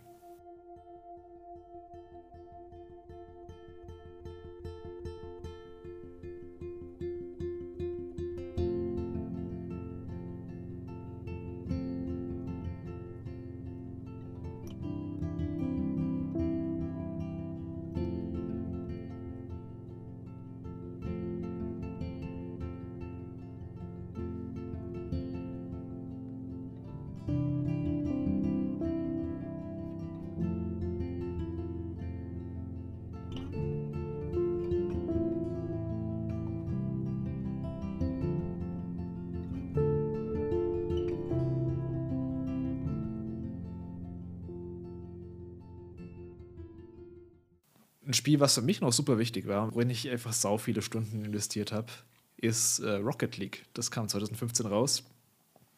Kam mit dem genialen Schachzug raus, dass es direkt in PS Plus kommt. Für alle damals. Ich glaube, es war im Juni oder so kam es raus. Und es war einfach frei verfügbar. Das Multiplayer, Fußball, Autogame für alle PS4, PS Plus-Nutzer. Und das, ich glaube, das war auch mit der Grund, wieso das Game damals so abgegangen ist, weil es einfach jeder spielen konnte. Und das, das war auch so ein bisschen der, ja der Präzedenzfall für so eine Marketingstrategie, dass man. Es hat ja damals noch Geld gekostet, es war kein Free-to-Play-Game. Und sie hatten es damals, ja, quasi kostenlos für die Leute rausgehauen und dementsprechend auch eine große Userbase-Rate gehabt. Sie hatten, glaube ich, auch relativ schnell Crossplay dann mit PC, ähm, zumindest PC und jeweils die anderen Konsolen, also nicht Konsolen untereinander, das kam dann später. Aber das war auch so ein Spiel, was ich echt super viel gespielt habe wo ich in der Generation vorher eher noch so viel Call of Duty gespielt habe, an der PS3, war die PS4-Generation eher so ein Ding, wo ich dann Rocket League viel gespielt habe. Auch gerade abends dann so oder mit Freunden haben wir uns alles getroffen. Und ja, da habe ich echt gute Erinnerungen dran. Spiele ich heute auch immer noch gern. Nicht mehr so viel wie damals, aber äh, cooles Ding, spielt sich gut und ist auch heute auch noch relevant und erfolgreich. Mhm, mhm. Ja, ich habe das damals zum Launch auf der PlayStation ab und zu bei Freunden gespielt, aber Mhm. Mangels PlayStation bin ich da nie so reingekommen. Für Xbox kam das, glaube ich, ein paar Jahre später erst. Ja, ich glaube, als es dann Free-to-Play wurde auch. Nee, ich glaube vorher noch. Also ich habe es auf jeden Fall gekauft. Ah, okay. also es war nicht mehr mhm. Free-to-Play. Das kam weiß ich nicht, ein Jahr oder zwei Jahre später, glaube ich, für Xbox. Und dann habe ich es auch relativ viel gespielt. Wahrscheinlich nicht so viel wie du, so wie du es jetzt beschreibst. Ich habe da, ab, ja. ich hab da aber auf jeden Fall auch äh, eine gute Anzahl Stunden reingesteckt. Und äh, ja, ich, ich weiß auch, dass ich da auch einige coole Stunden mit verbracht habe, weil man das sehr gut im Splitscreen online spielen konnte. Also Splitscreen lokal und ja. dann online. Das habe ich super viel gemacht. Ich weiß noch, damals beim, mhm. beim Studium ähm, mit einem Kommiliton, sehr guter Freund von mir, der dann vorbeigekommen ist und dann haben wir äh, quasi Splitscreen online gespielt und haben die ganze Nacht über irgendeinen Kram gequatscht parallel. Also es war so ein sehr gutes Spiel, was man so. Äh, also kennst du das, wenn du so Spiele hast, die du so äh, spielen kannst und du musst dich nicht so 100% drauf konzentrieren? Ja, genau das war das, ja. Ja, das war irgendwie so richtig, so richtig gute, weiß ich nicht, so Hintergrundbeschallung, während man über andere Dinge gequatscht hat. Das war irgendwie ja. richtig gut dafür. Das war echt so ein Game, wo man sich echt gut noch nebenbei unterhalten konnte. Ja. Oh, beziehungsweise was man nebenbei neben der Unterhaltung gut spielen konnte, so rum. Mhm, ja. Gibt es auch krasse, also das hatte ich viele Jahre lang nicht mitbekommen, dass es so eine krasse E-Sport-Szene hat, Rocket League. Mhm. Und auch teilweise richtig hohe ja, Preise ausgeschüttet werden. Auf jeden Fall verdienter Erfolg, finde ich, für das Spiel. Mhm. Ich hätte noch einen Titel aus 2015, der mich sehr ja. geprägt hat. Ja, das ich überlege die ganze Zeit schon, ob ich ob ich so betiteln würde weil ich gerade eben so über Titanfall ge geschwärmt habe. Aber es gibt tatsächlich noch ein Multiplayer-Spiel, was ich noch mehr gespielt habe als Titanfall. Und zwar ist das Halo 5 Guardians. Ah, ähm, ah, das kam auch 2015, stimmt, ja. Kam 2015, genau. Die Kampagne war okay. Also nicht meine liebste Halo-Kampagne, aber äh, ich fand sie auch besser als ihr Ruf tatsächlich. Aber den Multiplayer, den liebe ich. Äh, ich ich habe das, glaube ich, ich habe mal nachgeschaut, auf Xbox mein meistgespieltes Spiel mit Abstand. Ähm, also viele hunderte Stunden reingesteckt. und ähm, das war für mich echt jahrelang das absolute Go-To-Game. Also ich bin aus der Uni nach Hause gekommen und habe halt Halo gespielt. Also ich habe jeden, hab jeden Tag ein paar Runden Halo gespielt. Ich war auch mega gut Krass. in Halo 5 in dem Multiplayer. Also mhm. ich weiß nicht, das, das hat für mich so, so richtig, ja, jeden Reiz erfüllt. Ich, ich finde, das spielt sich super gut. Ähm ich meine, es hat auch die Community so ein bisschen gespalten unter Halo-Fans. Also es gab da schon viele Leute, die das cool finden, aber es gibt auch viele, die sagen, ja, das ist zu weit weg von dem, was Halo äh, einmal ausgemacht hat. Wie auch immer, ich fand's super. Ich habe super gern gespielt und ist auf jeden Fall auch eins meiner Lieblingsspiele von der Generation und vielleicht auch mein liebstes Multiplayer-Game oder Multiplayer-Shooter-Game ever. Krass. Ever, wow. Ich habe das nicht gespielt, ich habe nur eine Anekdote dazu. Mhm. Damals, als wir 2018 bei dem Xbox Fanfest auf dem Schiff waren, haben wir ja auch Halo 5, äh, gab es da Halo 5 Anspielstationen, mhm. konnten wir gegen andere Leute spielen. Und da hatten wir irgendwie, du, ich und noch so ein anderer random Typ, der dabei war, boah, der irgendwie sich dazugestellt hat. Auf jeden Fall hatten wir zu dritt, glaube ich, im Team und noch ein paar andere Leute gegen, ja, gegen die andere Seite im Endeffekt. Und ich weiß nur, dass ich einfach gar nichts gebacken bekommen habe. und ihr habt einfach das komplette Spiel gerissen und im Endeffekt haben wir dann eben jeder so ein, so ein Xbox-Headset geschenkt bekommen. Ja. Und ich dachte nur so, ich habe es komplett nicht verdient, aber cool. ich glaube, ich hatte da mehr Kills als das ganze Gegnerteam zusammen. Also. das kann sein, ja. ja, gute Zeiten, gute Zeiten auf jeden Fall mit Halo 5. Mit 2015 hat dann, finde ich, auch so die ja, die Spieleflut so richtig angefangen. Wir haben es jetzt schon erwähnt, was für Titel da allein rauskamen. Also für uns mit die wichtigsten Titel allein schon der Generation kamen 2015 raus. Und ich finde, die Spieleflut hat dann auch nicht mehr aufgehört so richtig. Mhm. Also zumindest für mich. Wenn wir in 2016 rübergehen, da kamen dann so Titel wie Uncharted 4 raus. Das war für mich ein ganz wichtiges Game, das erste Game von Naughty Dog nach The Last of Us. Ein Spiel, was auch ziemlich viele Entwicklungsprobleme hatte, deswegen hat es auch so lange gedauert, bis von denen was kam. Aber auch für mich so ein richtiger Brecher ist es gewesen. Für mich auch bis heute das beste Uncharted auf jeden Fall.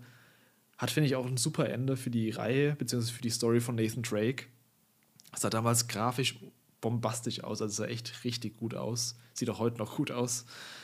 Und ja, also Uncharted 4, tolles Ding und finde ich auch so ein bisschen die Blaupause, was, dann, was sie dann mit Last of Us Part 2 gemacht haben, mit offeneren Gebieten und mhm. dem ganzen Schüssel. Hast du Uncharted 4 gespielt? Ja, ja, das habe ich gespielt. Ich habe es glaube ich, nachgeholt. Oder hab ich's, hatte ich das schon meine PS4? Ich weiß es mhm. gerade gar nicht. auf jeden Fall. Nee, ich glaube, ich habe es ein bisschen später gespielt. Aber das war auch eines der ersten Spiele, die ich auf jeden Fall gespielt habe für die PS4, als ich sie dann hatte. Ja. Und ich habe ja Uncharted 1 bis 3 bis heute nicht gespielt. Ich habe mir jetzt letztes Mal diese Remaster ah. Collection gekauft. Krass, ähm, okay. Aber noch nicht angef angefangen, schon den ersten Teil, aber noch nicht durchgespielt. Und mhm. deshalb hat mir halt so die emotionale Connection komplett gefehlt zu der Storyline. Ja, ähm, das, das verstehe ich, ja. Ich glaube, das macht halt viel aus bei dem Spiel. Ja. Was du sagst, ähm, dass es grafisch auf jeden Fall ein Brecher war, das 100 Pro. Also, das sieht, glaube ich, heutzutage echt immer noch sehr gut aus. Ja. Ähm, spielerisch, ja.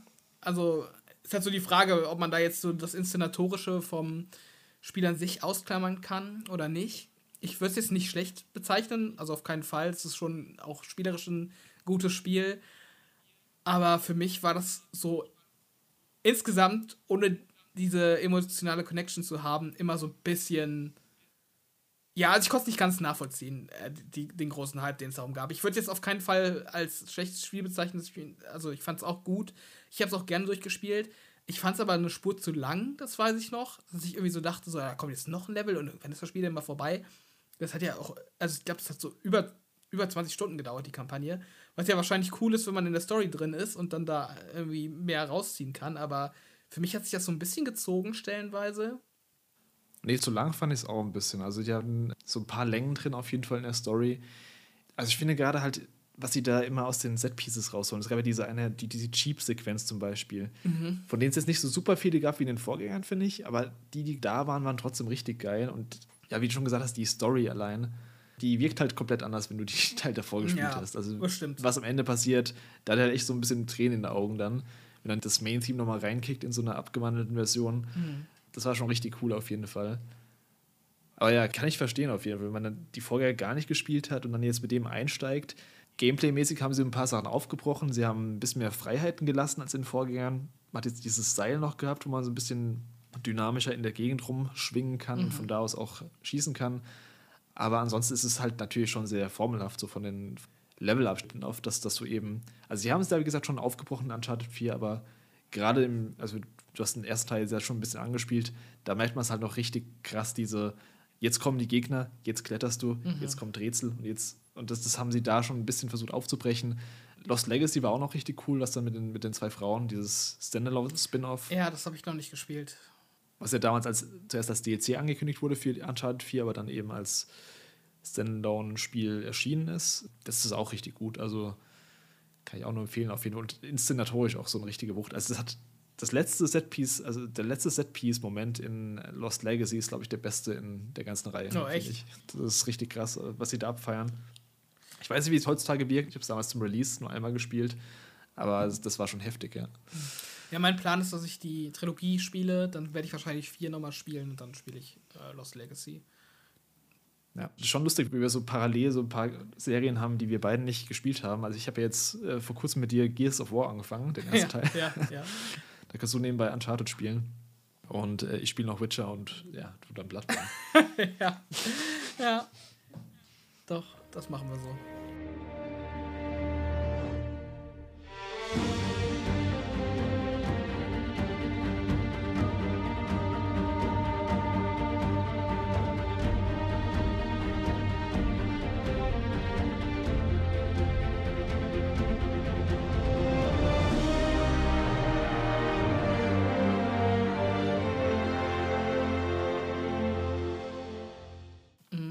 Ja, also mein Spiel des Jahres damals, Inside von Playdead.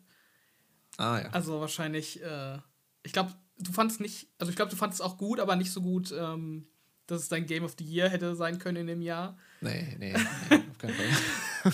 aber ja, ich fand das damals echt cool. Also ich bin ja eh nicht so der krasse Indie-Game-Fan, aber diese Playdead-Games, ich weiß nicht, die haben bei mir immer so einen Nerv getroffen. Ich finde die immer so inszenatorisch, audiovisuell finde ich die immer richtig cool. Also mhm. mir gefällt das einfach, diese Stimmung, die da erzeugt werden. Ich fand die Rätsel clever bei Inside. Ähm, war das auch nicht so diese, was ich halt richtig hasse in Games, sind so diese, diese Nintendo-Rätsel. um jetzt hier mal im PlayStation und Xbox Cast ein bisschen Nintendo zu dissen. Aber was so für mich so das Beispiel dafür ist, wie man kein gutes Rätsel macht, sind in Zelda, also wird es noch, noch kritischer, was ich hier sage, aber wenn du in einem Zelda, Uiuiui. Zelda drei Fackeln in einem Raum anzündest und dann geht eine Tür auf. Das ist halt mhm. für mich so ein Rätsel, das, das macht mir kein, also ich will nicht sagen, es macht mir keinen Spaß, aber das ist halt für mich so völlig konstruiert, ergibt keinen Sinn, erfordert kein logisches Denken, sondern ist halt irgendwie so eine, so eine mhm. Spiellogik, die, die man einmal kennen muss und Nintendo repliziert die dann in 100 Zeldas und weiß ich nicht, entwickelt die halt nicht wirklich weiter. So, das war jetzt meine kontroverse Aussage zu Zelda. Den Teil klippe ich raus als Teaser für die Folge. Mach das bitte. ähm, nee, also es gibt natürlich auch Zeldas, die haben auch, also, ne, es, Zelda haben ja auch immer einen guten Twist mit neuen ja, also ich muss jetzt hier nicht Zelda verteidigen, Zelda sind sehr gute Spiele, aber so im Grundprinzip haben die halt schon immer so in Dungeons solche Elemente, die mich immer ein bisschen ja. nerven. Die Rätsel sind halt nicht organisch in die Spielwelt genau. eingebunden, oft. Genau. Und oft, also klar, gibt es auch andere Beispiele. Und bei Inside ist halt komplett das Gegenteil, finde ich. Also da ist es halt, die Spielwelt an sich ist halt das Rätsel. Es mhm. fängt schon damit an, dass du ja quasi so als, als Spieler quasi irgendwie als, als Rätsel vor dir hast zu raffen, was passiert da gerade, was ist das für eine komische Anlage, warum laufen die Leute da alle wie so Zombies rum und wieso passiert das hier gerade alles? Also irgendwie das Spiel an sich ist schon ein Rätsel. Und dann zum Beispiel, was ich immer für mich so als ein gutes Rätsel empfinde, was auch aus Inside stammt, ist, äh, da bist du an einem Seil und du hast dieses Level, was unter Wasser ist und da ist dieses Zombie-Geistermädchen, was rumschwimmt. Mhm. Und da musst du an einer Stelle ähm, quasi mit dir, dich ans Seil hängen und dann mit den Zehenspitzen sozusagen ins Wasser gehen, um die halt wegzulocken oder zu dir zu locken. Ah, ja, ich weiß, was du meinst. Und, ja, und das ja. fand ich war so ein cooles Rätsel. Also, bis ich da erstmal drauf gekommen bin, dass ich da quasi nur so ein Stückchen ins Wasser gehen muss. Ich weiß nicht, das fand ich damals, oh, dachte ich so, das ist so cool gemacht. Und äh, ja, Inside hat mich einfach komplett abgeholt in dem Jahr. Und ähm, das, obwohl es da doch einige gute Spiele in dem Jahr gab, die, die man eigentlich mhm. auch nicht außer Acht lassen darf. Ja, Inside habe ich dann erst ein paar Jahre später, ich glaube letztes Jahr oder war es dieses Jahr, ich weiß gar nicht mehr. Ich glaube letztes Jahr war das, habe ich es nachgeholt. Ich fand es auch gut. Ich fand es auch besser als Limbo. Mhm. Aber ich finde es halt immer noch, es hat immer noch diese ja, diese Steuerungsträgheit, die ich nicht so mag bei den ähm, Playdirt-Spielen. Da mag ich sogar Little Nightmares ein bisschen lieber, weil, auch weil es vielleicht auch weil es optisch ein bisschen mehr hermacht, finde ich, weil es ein bisschen opulenter noch ist. Aber ich mag das auch die Atmosphäre von Inside, dieses ja dieses einsame, dieses trostlose und auch diese wenn da mal Brutalität kommt, dass die immer so quasi nicht schonend ist, um es so auszudrücken. Also die kommt dann einfach so explizit, die Härte, wenn dann einfach irgendwie ein Kopf abfliegt oder wenn dann ganz am Anfang gibt es dieses Schwein, was du irgendwie ähm, töten musst, glaube ich, um diese um dieses Tor aufzumachen. Da war irgendwas mit einem Schwein ganz am Anfang, ja. wo man killen ja. muss. Das weiß ich noch. Ja. War auch wieder so, wow, krass, okay. Ja, aber ist auf jeden Fall ein ja, ziemlich uniques Game, auch immer noch. Also das Kopieren finde ich auch nicht so viele Spiele auch weil es vielleicht ziemlich schwer ist, so genau diesen Vibe zu treffen, den ähm, Playdead da mal hinbekommt.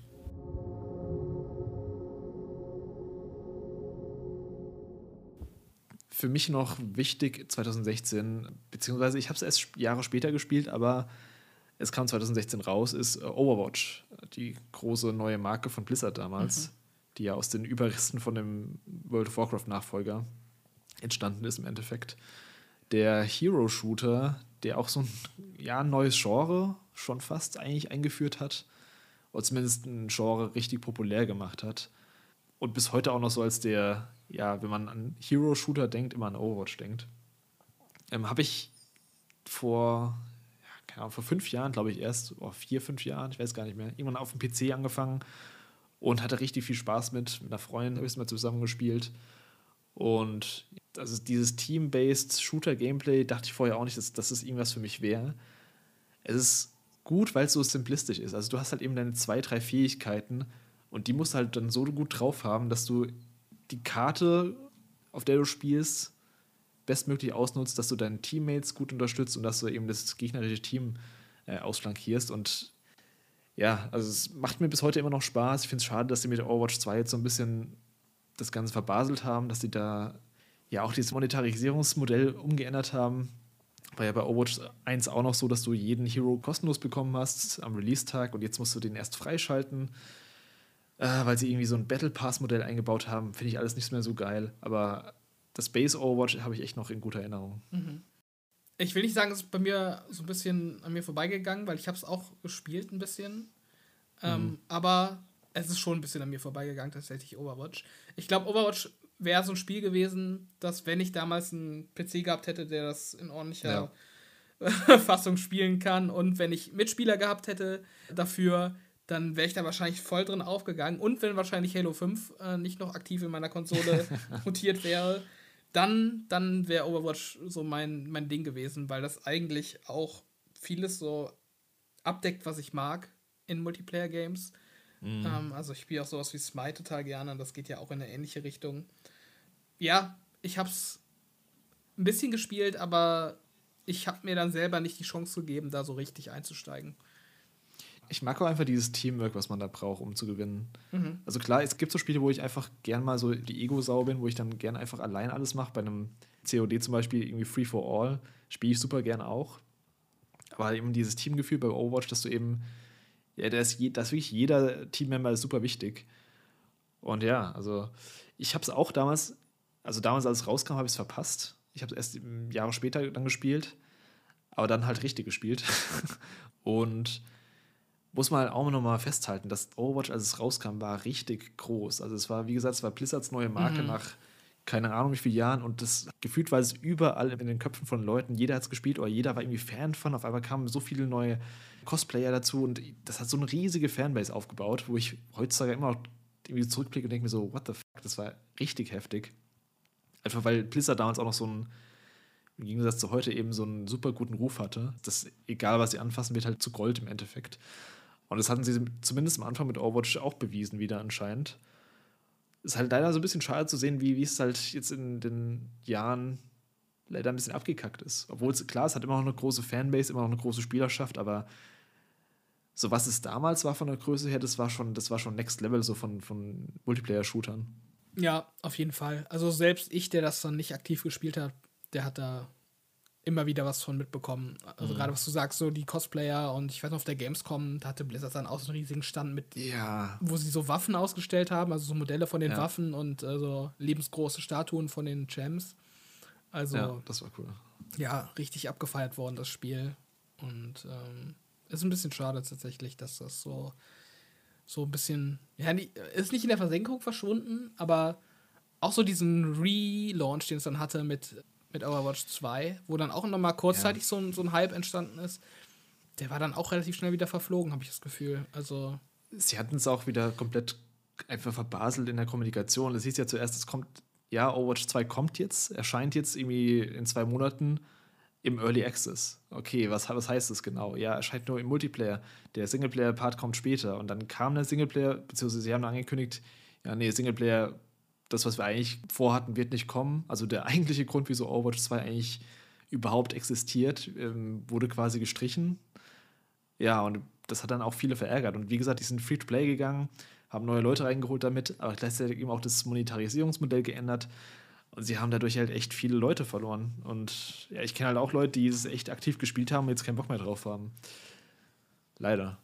Ja, muss man sehen, ob sich das nochmal fängt. Ich sehe es irgendwie nicht so richtig. Nee. Also, es wird sich wahrscheinlich irgendwie halten so, aber da muss, da müsste halt echt was krasses noch passieren, dass, dass sie da irgendwie die Kurve fangen. Also, keine Ahnung. Ja, ein Spiel, da haben wir vorhin kurz die Reihe angesprochen, dass du die gerade nachholst. Das ist Gears 4. Ja. Das kam auch in dem Jahr raus, im Herbst. Und ich fand's gut. Also, das war ja auch so eine Art Reboot der Franchise. Ähm, glaube, storytechnisch knapp 20 Jahre nach Teil 3 angesetzt. Und äh, auch unter einem neuen Studio, das erste Spiel von The Coalition, was Microsoft ja auch extra für die Gears-Reihe neu gegründet hat. Und ich fand, das war ein ordentlicher Versuch, die Reihe so ein bisschen ja, aufzupeppen mit neuen Charakteren, neuen Gegnern. Hat jetzt spielerisch nicht so viel Neu Neues gemacht, aber ja, sich so ein bisschen auf das Altbewährte zu verlassen und da jetzt auch nicht die Fans zu vergraulen, das fand ich ehrlich gesagt als Ansatz gar nicht so schlecht. Und ähm, ja, ich bin gespannt, was du da, dazu sagen wirst, wenn wir dann mal zu Gears 4 kommen. Ja, steht das irgendwie hoch in deiner Gears-Ranking-Liste oder ist es dann, ja, oder ist es dann doch ein anderer Teil, der dann die Spitze nee, es ist nicht mein hat bei dir? Es ist nicht mein liebstes Gears. Also es ist, ich überlege gerade, wo ich es platzieren würde. Es ist halt ein bisschen schwer. Platz 4. es ist halt ein bisschen schwer, weil die äh, alle so ihre Stärken und Schwächen haben. Mhm. Ähm, ja, ich glaube, ich glaube, so von der Kampagne an sich ist tatsächlich Teil 1 mein Gears, was ich am wenigsten mag. Und äh, Ich glaube, dann ist echt, ich glaube wirklich auf Platz 4, dann Gears 4. Würde ich fast schon okay, sagen. Krass. uh, zumindest von der Hauptreihe. Aber ja, das ist auf jeden Fall ein gutes Spiel und ähm, habe ich auch ziemlich viel gespielt und öfters durchgespielt. Und äh, ja, war ein guter Start in, in eine neue Ära von Gears of War. Für mich ein wichtiges Game war noch 2016 auf jeden Fall Final Fantasy XV. Das mhm. hat nämlich, also ich kann es einfach sagen, es war mein meisterwartetes Game aller Zeiten, weil es eben Echt? diese krasse Vorlaufzeit hatte. das der damals 2006 angekündigt wurde, als Final Fantasy Versus 13 äh, für PS3 damals. Übrigens auch ein PS3-Kaufgrund für mich damals gewesen. Nie erschienen, wurde dann ja quasi gerebootet als Final Fantasy 15 mit ja, mit, mit Fetzen von der alten Vision, die sie damals angedacht hatten. Ist alles ziemlich komplex und kompliziert, was da passiert ist. Im Endeffekt hatten sie eigentlich so eine große Story, die auf mehrere Spiele aufgeteilt werden sollte. Haben sie dann trotzdem in ein Game veröffentlicht, wegen, ja, wahrscheinlich wegen Geldgründen dann irgendwann einfach, dass es raus musste. Und ja, also das war halt echt so eine krasse Zeit, dass man wie gesagt, es wurde 2006 angekündigt und man hat dann ewig nichts von gehört. Man hat immer so kleine Titbits bekommen, hat immer hier mal so einen Screenshot bekommen, hat irgendein Interview-Fetzen bekommen. Und dann war irgendwie so eine lange Funkstille zwischen 2011 und 2013 zur E3, als da angekündigt wurde. Und da war dann mein Hype auf Maximum. Der Reveal-Trailer von Final Fantasy XV, beziehungsweise der Re-Reveal-Trailer, der ist halt absolut Hype, auch heute noch. Und äh, auch einer meiner absoluten Lieblingstrailer. Die gucke ich mir ab und zu sogar immer noch an und denke dann so, oh, was, was wäre, wenn? Weil, muss man halt auch sagen, im Endeffekt, also ich mag Final Fantasy 15, es hat auch immer noch einen Platz in meinem Gamerherzen, einen großen, weil es eben viele Sachen für mich auch richtig gemacht hat, vor allem ja, Musik und Vibe und sowas. Aber es hat auch super viele vertane Chancen. Ich kann auf das Game halt nicht schauen und nicht denken, was wäre, wenn gewesen, wenn sie die frühere Vision, die sie gehabt hätten, mit dem damaligen Creative Director Tetsuya Nomura da komplett verwirklicht hätten, weil dieses ganze Konzept war einfach super cool. Ja, so ist es halt im Endeffekt so ein bisschen so ein Skelett von dem geworden, was es vielleicht hätte sein können. Und ja, ich mochte es, vor allem das Ende fand ich ganz cool, auch emotional. Da muss ich auch sagen, da, ist, ja, da bin ich auch nah am Wasser gebaut, dann, wenn im Endeffekt das Final Fantasy Main Theme reinknallt und ja, irgendwas Emotionales passiert. Da bin ich dann auch nicht davon befreit. Aber wie gesagt, es, ist, es war, ich habe es, glaube ich, damals so in meinem Jahresrückblick als das Game bezeichnet, was gleichzeitig mit mein Spiel des Jahres war, aber gleichzeitig auch mit meiner Enttäuschung des Jahres. Kann ich auch so viel zu sagen, da wird es irgendwann nochmal einen ähm, retrospektiven Cast mit, mit dem Dustin geben. Grüße gehen raus. oh, oh boy. Ähm, aber äh, sag mal kurz für mich, ähm, mhm. in so kurz wie es geht, am besten, was sich da jetzt von der ursprünglichen Version zu dem finalen Produkt denn äh, verändert hat. Hm. Das Größte, was wahrscheinlich direkt auffällt, ist, du hast Final Fantasy 15 gehabt, äh, beziehungsweise Versus 13 gehabt, mit ja, der Story um Noctis und so. Und klar, diese Stadt Insomnia, hast ja auch diese Shibuya angelehnte Stadt, sieht man auch im richtigen Game noch, aber sie haben dann die Story die ursprüngliche Vision war anscheinend, dass man das Game in mehrere Teile veröffentlicht, weil eben die Story so groß war, dass sie so viel erzählen wollten. Das hat dann der neue Game Director hat es dann genommen und quasi so zusammengestaucht, dass die Story irgendwie in ein Game passt. Hat dabei Charaktere gestrichen, Storystränge gestrichen und ja auch Schauplätze gestrichen oder, oder umgeändert. Und das Ganze dann irgendwie so zusammengefügt, dass es halbwegs Sinn ergibt, aber man hat halt an allen Ecken gemerkt, ja, das war irgendwie mal größer gedacht, das war irgendwie mal ganz anders gedacht. Der Charakter hat eine ganz andere Funktion gehabt. Und das wahrscheinlich auffälligste ist die Aufteilung in mehrere Media Pieces. Also du hast eben diesen Film gehabt, mhm. Kingsglaive Final Fantasy 15, ich weiß nicht, ob du den je geguckt hast, der oh. quasi das Intro vom Spiel erzählt, ja. was damals als Final Fantasy Versus 13 angekündigt wurde, noch als spielbare Sequenz gezeigt wurde, sogar in dem Trailer. Aber auch anders. Es wird auch dann anders verwurstet. Ähm, sie hatten dann Anime, einen kleinen, der dann auch irgendwie nochmal Story-Lücken erzählen sollte. Sie hatten ein Mobile-Game, zwei Mobile-Games sogar. Sie hatten dann später noch DLC nachgeliefert, um, um die Lücken innerhalb der Story. Das ist halt auch so ein Ding. Das Spiel war zehn Jahre in Entwicklung, in Anführungszeichen. Aber wirklich entwickelt wurde es halt nur drei Jahre, weil das halt dauernd wieder verworfen wurde dann. Mhm. Und dann irgendwie zusammengeschustert werden musste. Und man merkt halt auch, die Release-Version von 2016 damals, die hat halt echt viele Sachen noch nicht gehabt. Die war unfertig. Die ähm, DLCs waren so plump platziert im Spiel selbst, dass dann irgendwie mal ein Charakter mal gemeint hat: Ey, ich bin ja mal kurz weg. und dann kam er irgendwann später und hat gemeint: Ja, ich bin da und da gewesen. Und dann kam dann später: Ja, wenn du die Story erfahren willst, musst du halt den DLC kaufen. Mhm. Weißt du, wo er war? Also, ist halt, so Sachen sind halt passiert, wo ich mir denke: Ey, also, das war halt einfach so richtig plump. Mit eines der gravierendsten Sachen ist auch noch, dass das Spiel damals deutlich expliziter und brutaler angedacht war. Ähm, sie haben es dann leider runtergest ja, runtergestaucht quasi auf ein USK 12 Rating, damit es eben überall dieses schöne Siegel bekommt. Sie haben teilweise auch Symbole gestrichen, Totenköpfe gestrichen aus Ländern, die es halt nicht haben wollten, damit sie eben ihre Teen-Ratings bekommen, als Mainline Final Fantasy. Was jetzt heutzutage auch lustig ist, weil der 16er hat jetzt einen USK 16 bekommen. Ja, okay. Aber ja, da kommen halt so viele Sachen zusammen, wo man halt im Endeffekt denkt, ja, schade. Also was wäre, wenn. ja, Fun Fact, ich habe mal drüber nachgedacht, wenn du erzählt hast, und ich glaube, Final Fantasy mhm. 15 ist das einzige Final Fantasy, das ich durchgespielt habe. Krass. ich weiß gar nicht, ob das, äh, ob, ob das schlimm ist oder ob das. Äh nee, es, ich mochte, wie gesagt, ich mochte, es hat ja auch, wie gesagt, es hat einen, 8, ich glaube, 81er Metascore, ja. das hat eine gute Wertung bekommen, aber es war halt an dem, was man erwartet hat, war es halt dann trotzdem eine Enttäuschung, weil mhm. es halt viele Sachen einfach. Das Kampfsystem war halt an sich vom Grundkonzept cool, aber es war halt auch ein bisschen unterentwickelt einfach mhm. von den mhm. Systemen her. Und, da gab es halt so viele andere Gründe. Mhm. Äh, ja. Äh, ich hatte meinen Spaß damit, auf jeden Fall. Ich fand das mhm. Kampfsystem cool, ich fand auch das Setting cool. Ich war da halt überhaupt nicht so in diesem in diesem Fanboy-Ding drin, dass ich da genau weiß, wo da jetzt was fehlt mhm. und so. Ich weiß aber auch noch, dass da so manche Stellen waren, die ich irgendwie ein bisschen strange fand. Und ich habe noch in Erinnerung, dass, dass das Spiel total abrupt endet. Also du bist die ganze Zeit in der World, dann war man auf einmal in einem Zug, ist dann irgendwie so von mhm. einem Ort zum anderen gefahren, irgendwie so, so kurz, aber relativ kurz auch. Und ich glaube, dann kurz nach dieser Zugsequenz war das Spiel plötzlich vorbei. Und ich dachte mir so, hä, das, das ging jetzt irgendwie total schnell, da fehlt doch irgendwie, irgendwie die Hälfte, dachte ich damals noch. Also warum ist das denn jetzt vorbei auf einmal?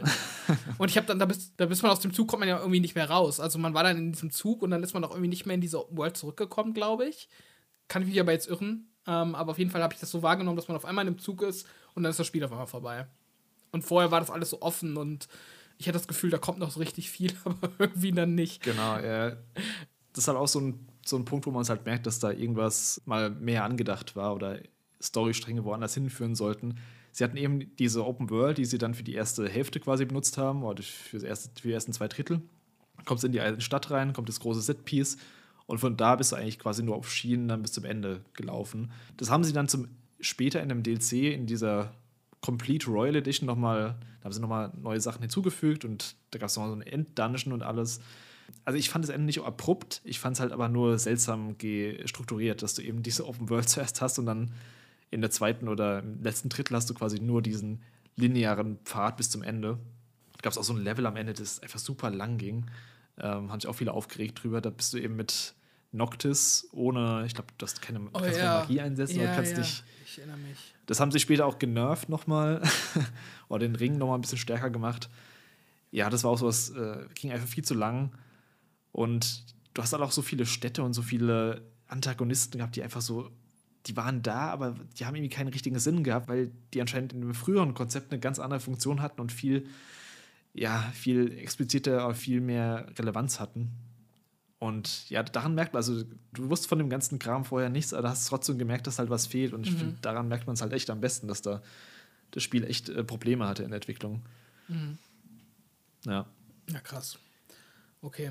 Man muss halt sagen, also sie haben es dafür, dass es halt echt so eine krass schlimme Entwicklungshölle hinter sich hatte, haben sie es eigentlich noch ganz gut hinbekommen.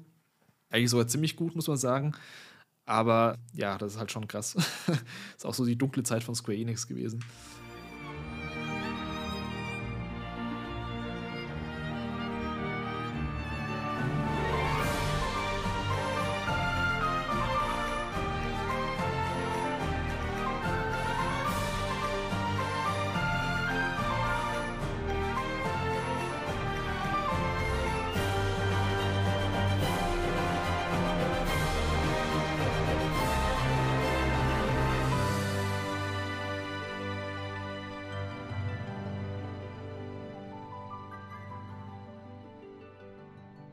Das zu Final Fantasy 15.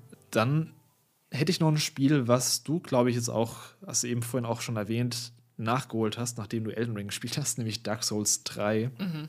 Das habe ich damals auch getestet vor Release und war nach Bloodborne eben mein erstes richtiges Dark Souls, was ich so richtig angehen wollte und auch gemacht habe. Und das ist, muss ich auch sagen, ist auch mit eines meiner. Es ist mein Lieblings-Dark Souls-Spiel, so viel kann ich schon mal sagen. Die anderen habe ich dann auch irgendwann nachgeholt. Und es war auch mit mein Game of the Year Contender quasi für das Jahr, weil Dark Souls 3 ist echt super gut. Also, das hat auch das gute Level-Design wieder von, von Bloodborne und vom Dark Souls. Es hat diese krassen Gegner-Designs. Es hat die Schnelligkeit von Bloodborne so ein bisschen übernommen, hat dir mehr Fähigkeiten gegeben und also für mich ist es das beste Dark Souls, ja, hinter Elden Ring im Endeffekt, wie man es als neues Dark Souls bezeichnen könnte. Ja, ich fand Elden Ring auch ein bisschen besser, weil ich bei Elden Ring irgendwie mehr in der Welt drin war und ich fand die Lore davon irgendwie spannender.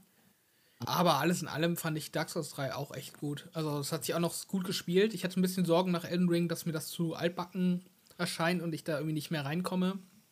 Aber das war eigentlich gar nicht so das Problem. Also ich konnte dann sehr gut meine Skills von Elden Ring äh, direkt weiter übernehmen und bin da eigentlich auch ganz gut durchgekommen durch die Bosse. Ich fand es einfacher, deutlich einfacher als Elden Ring. Ich weiß nicht, ob das eine allgemeine Meinung ist oder ob ich da jetzt irgendwie, weiß ich nicht, durch die Elden Ring äh, ähm, Playthrough von 200 Stunden irgendwie so in der Übung war, dass ich da irgendwie äh, weniger Probleme hatte, aber ich bin auch gut durch die Bosse gekommen. Da gab es dann hm. gegen Ende hin so ein, zwei, die mir ein bisschen Probleme gemacht haben, aber ansonsten ging das eigentlich alles. Ja, und das ist ein tolles Spiel. Also ich habe es halt damals nicht gespielt. Wie du schon sagtest, habe es jetzt kürzlich jetzt nachgeholt, aber hätte ich es damals gespielt, dann ja, weiß nicht, ob, ob Inside dann mein, mein Game of the Year geblieben wäre. Mhm. Ich habe das, ähm, ich fand das schon ziemlich schwer damals. Also nicht mega, mega schwer. Ich, es gab so zwei, drei, naja, so ein, zwei Bosse eher, die mich, die mich schon ziemlich frustriert haben, aber ansonsten bin ich da auch relativ gut durchgekommen. Ob es jetzt leichter oder schwerer als Elden Ring ist, kommt, glaube ich, auch krass auf den Bild an, den du in Elden Ring hast, weil da kann man es sich ja auch super viel einfacher und super viel schwerer machen, je nachdem, wie man halt an die Bosse geht. Aber ja, also rundum ein super guter Abschluss auch für die Reihe dann. Ich habe die DLCs, muss ich leider zu meiner Schande sagen, nie gespielt. Also die gibt es ja auch noch. Weiß nicht, ob du da mal reingeschaut hast. Mhm. Ja, diesen, ich glaube, Ashes of Ariandel. Ich weiß nicht, ob das der erste ist oder der zweite. Irgendwas mit äh, Ringing, äh, City Ringing ja. nee, Bells. Ja, City ja. Ringing Bells? Ach, shit. ich glaube, Ashes of Ariandel, ich glaube, das war der erste. Den habe ich gespielt. Der ist in so einer Schneewelt. Und den zweiten, den habe ich noch nicht gespielt. Da kam dann auch. The Ring City ist ich wusste irgendwas mit Ring und City. ja, den habe ich, glaube ich, kurz angespielt, aber dann kam auch irgendein anderes Spiel jetzt raus und da äh, hatte ich dann mehr mhm. Lust zu. Ich war dann auch nach Elden Ring und ich habe dann wirklich Dark Souls 3 direkt im Anschluss an Elden Ring gespielt. Ich war dann tatsächlich auch ein bisschen übersättigt nach, weiß ich nicht, 250 äh, Stunden Souls-Gameplay. Also so gut wie es auch ist, irgendwann ja. hast du es dann auch so ein bisschen, äh, ja, hat man dann genug davon und dann brauchte ich was anderes und deshalb ist das jetzt bei mir auch liegen geblieben, tatsächlich, der zweite DLC. Aber ja, bis dahin auf jeden Fall ein tolles Spiel. Ein Titel, der auch damals mein Game of the Year war, das kann ich jetzt auch schon mal sagen, 2016, das war The Last Guardian. Und das ist lustigerweise äh, parallel zu Final Fantasy XV auch ein Spiel, was für PS3 damals angekündigt wurde, dann aber erst für PS4 erschienen ist.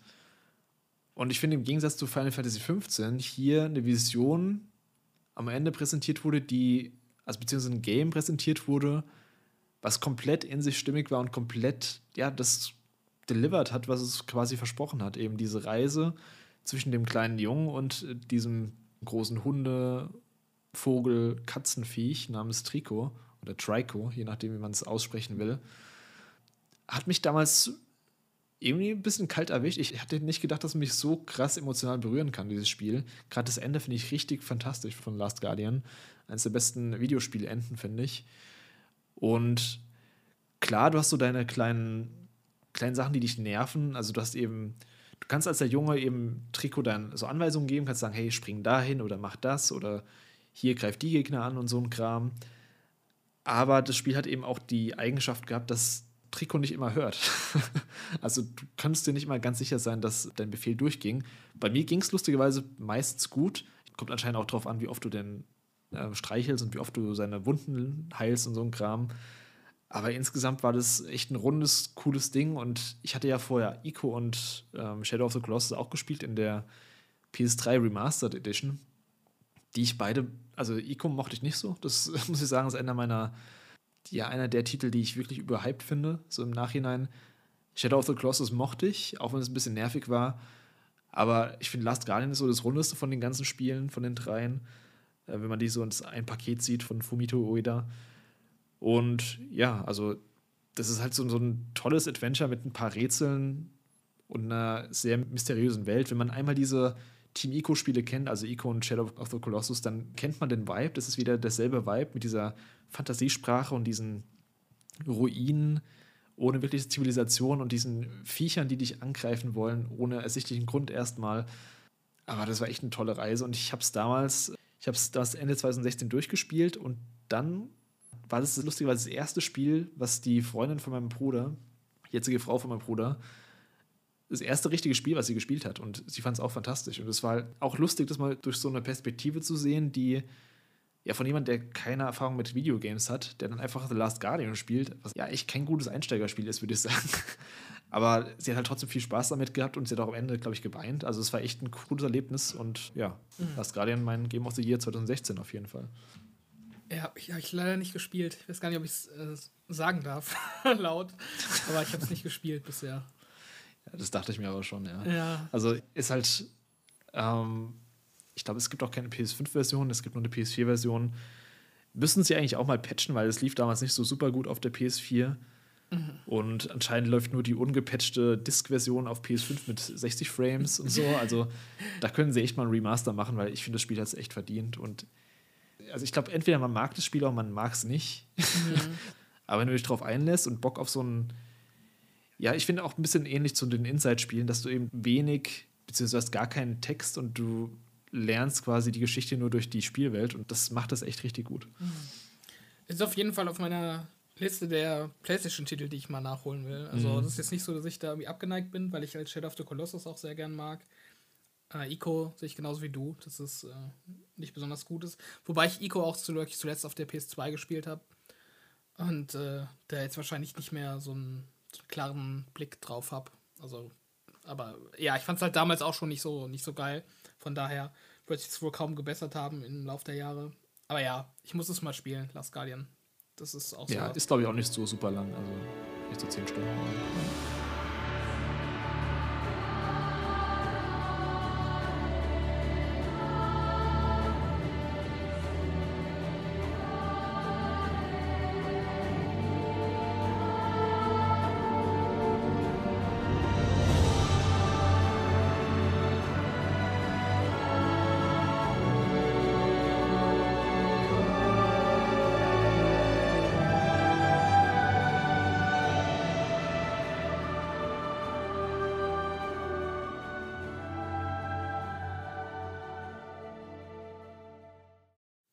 Was ich auf jeden Fall noch kurz in den Raum werfen würde als bedeutenden Titel, äh, ist Forza Horizon 3. Ist jetzt natürlich schon der dritte Teil, aber ich finde es trotzdem ja bedeutend in der Reihe, weil ich das Gefühl habe, dass damit so der Siegeszug der Reihe so ein bisschen gestartet ist. Also klar, Teil ja. 1 und Teil 2 waren auch schon sehr gute Spiele, die auch ihre Fans hatten, aber ich habe das Gefühl, mit Teil 3 hat sich das dann nochmal für eine ganz neue Fanbase geöffnet. Also da hat man dann wirklich so gemerkt, dass, ähm, dass es echt ein herausragendes Spiel ist. Ich glaube, das war auch der erste Teil, der parallel für den PC rauskam. Bin ich mir nicht ganz sicher. Das kann sein, ja. Und ähm, ja, das Setting war herausragend gut mit Australien. Deutlich abwechslungsreicher als in Teil 1 und Teil 2 und hatte dann so verschiedene geografische Zonen oder, wie sagt man, also, ne, also es hatte halt einen Dschungel, es hatte ähm, das Outback quasi und dann hattest du halt viel Abwechslung im Gameplay auch was die dann auch jetzt gerade mit dem neuesten Ableger ähm, sehr gut fortführen konnten. Und ja, also Forza Horizon 3 war auch auf jeden Fall eins meiner Top-Titel in dem Jahr und ich würde auch fast sagen, nach, nach Inside mein Game of the Year damals. Also ich habe es auch sehr viel gespielt und sehr gern gespielt. Ich sehe das aber auch so, dass es damals mit Forza Horizon 3 wirklich dann, dass die Serie wirklich so einen, so einen Aufschwung nochmal bekommen hat und ich dann auch nicht das erste Mal davon erfahren habe, aber dass sie so ein bisschen mehr, im, im mehr präsent war, finde ich, im Mainstream auch. Mhm. Und dann von da aus auch immer größer wurde, auch einfach nur noch. Also mit Forza Horizon 4 und 5 dann. Das sind ja richtige Millionenseller einfach. Also ja. mit die größte Marke, die Xbox inzwischen hat. Ja, also es gibt bei Teil 5 gibt's ein Achievement, was man sehr früh im Spiel bekommt. Beziehungsweise man muss, man muss eine, ein Event machen, sehr früh im Spiel, was eine äh, Highscore-Liste hat. Und daran kann man dann immer sehr gut sehen, äh, wie viele Spieler das Spiel hat. Weil halt quasi jeder gemacht hat, der das Spiel gespielt hat. Und klar, da ist dann auch mit Game Pass ähm, nicht jeder Spieler ein Käufer, aber ich glaube, das sind über 30 mhm. Millionen mittlerweile bei Forza Horizon 5. Also echt eine ja. ganze Menge. Und zu Forza Horizon 3 habe ich auch eine kleine Anekdote, dass, ja, das war das erste Xbox-Spiel von mir, muss ich sagen. Oh. Äh, Forza Horizon 3. Das war nämlich damals, 2017, habe ich mir damals die Xbox One S gekauft zu irgendeinem Black Friday Sale für, ich glaube, 149 Euro. War super günstig. Mit Forza Horizon 3 und äh, dem Hot Wheels Pack Bundle. Mhm. Was ein echt guter Deal war für damals. Und ich dachte so, okay, dann nehme ich mir halt auch mal eine Xbox mit für den Preis, kann man ja mal machen. Ja. Und ja, da war das Spiel eben als Download-Code dabei und ich glaube, ich habe es nicht super lange gespielt. Ich habe es auf jeden Fall eine Weile gespielt, ein bisschen. Fand es cool, habe dann mal erst mit mit dem Fünfer dann auf der Xbox äh, Series dann erst so richtig den Einstieg in die Reihe gefunden. Aber ich fand das damals schon, also es sah damals schon gut aus auf jeden Fall. Mhm. Ist ja immer eine Reihe, die gut aussieht auf jeden Fall. Und äh, ja, mein Einstieg in die Xbox-Welt im Endeffekt. Ja, gutes Spiel auf jeden Fall erwischt als Einstieg.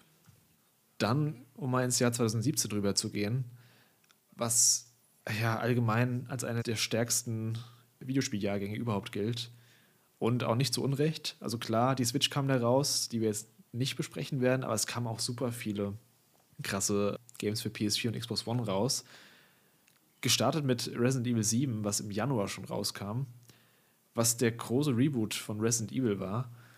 Und für mich der Einstieg in die Reihe, muss ich ganz ehrlich sagen. Also ich hatte vorher auch schon Resident Evil Teile gespielt, aber nie so intensiv wie Resident Evil 7 dann, was natürlich komplett neu mit der Ego-Perspektive damals kam, was auch eine tolle Ankündigung damals hat zur E3, wo keiner wusste, das war diese Kitchen-Demo, die da, damals schon rumschwirrte, die, glaube ich, auch im VR verfügbar war. Und dann hat sie eben dann entpuppt, dass es Resident Evil 7 war im Endeffekt. Und das Spiel ist bis heute auch noch eins meiner absoluten Favoriten von der kompletten Generation. Das beste Horrorspiel, glaube ich, auf jeden Fall. Gerade die ersten zwei Drittel sind richtig gut, finde ich. Richtig gutes Horror-Gameplay habe ich hier auch schon mehrmals erwähnt, auch im Halloween-Cast im letzten Team müssen wir gar nicht so viel drüber verlieren.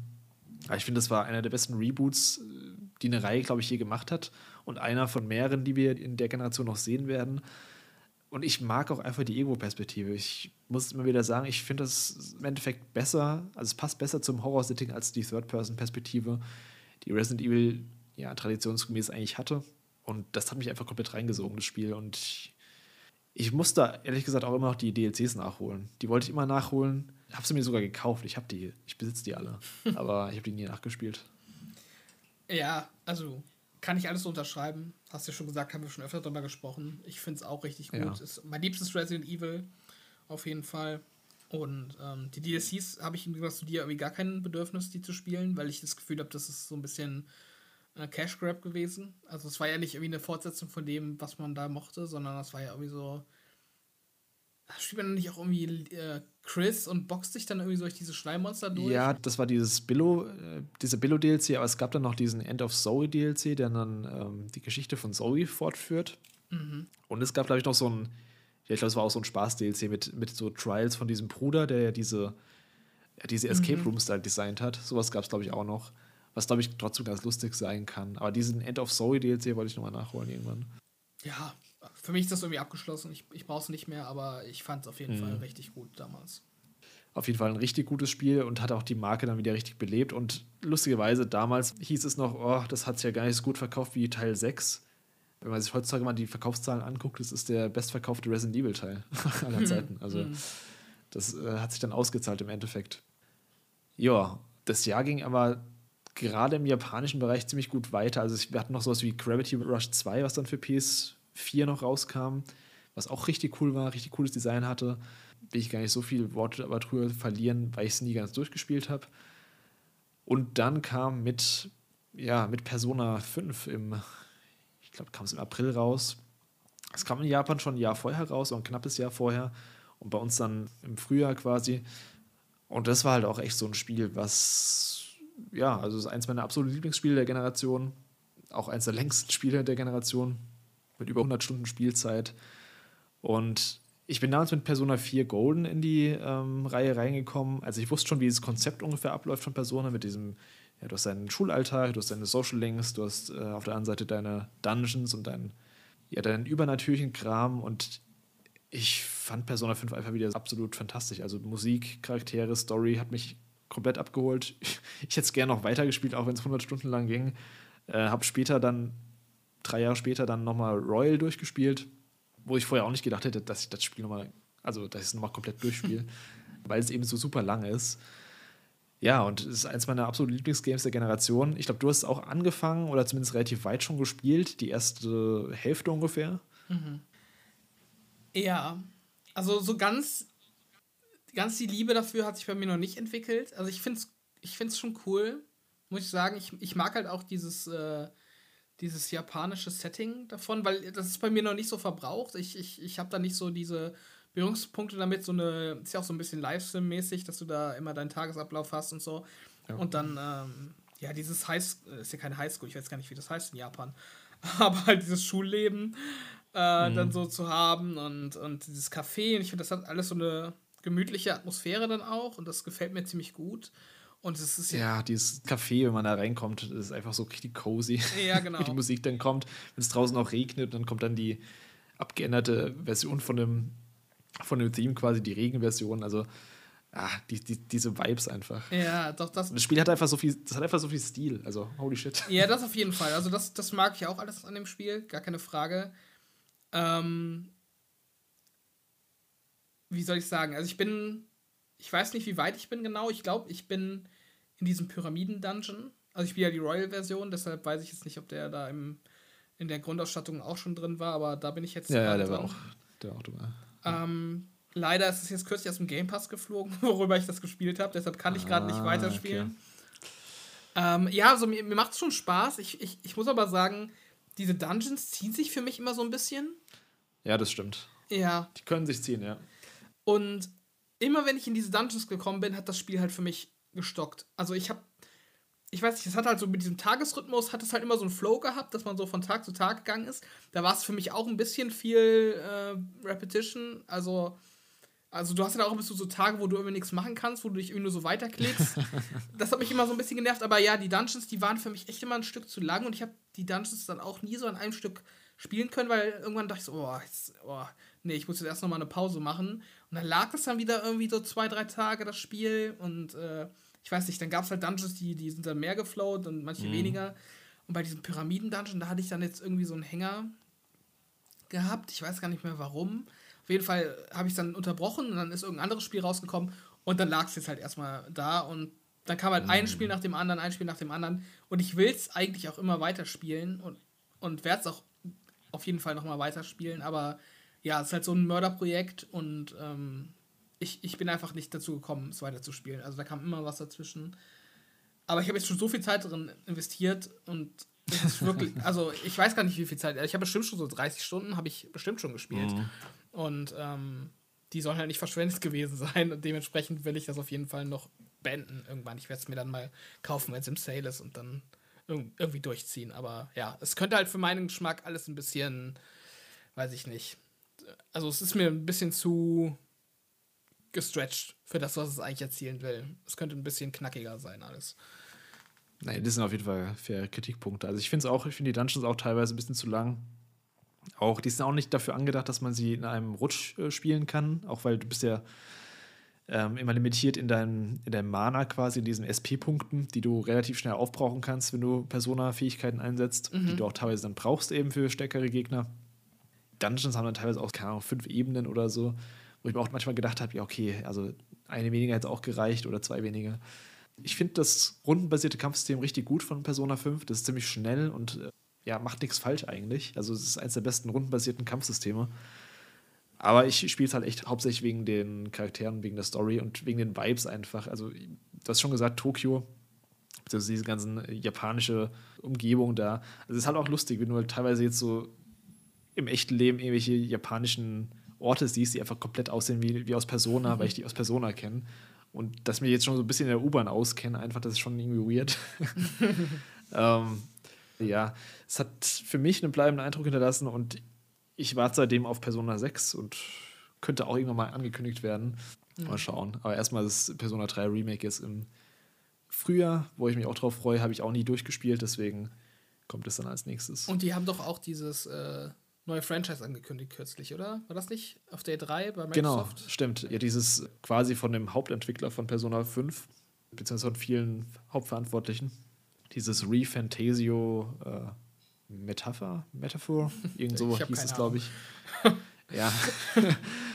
das sah auch ganz interessant aus, ist halt aber dann in Fantasy-Setting, was mich dann wieder ein bisschen weniger abholt. Aber wenn es so ähnliches Prinzip ist, dann also bin ich mal gespannt drauf, wie, wie, wie das funktioniert in so einem Fantasy-Setting. Bisher war es ja immer, also Persona 4 war zum Beispiel in so einem japanischen Vorort, war es halt eher so ein bisschen ländlicher, kleinstadtmäßig.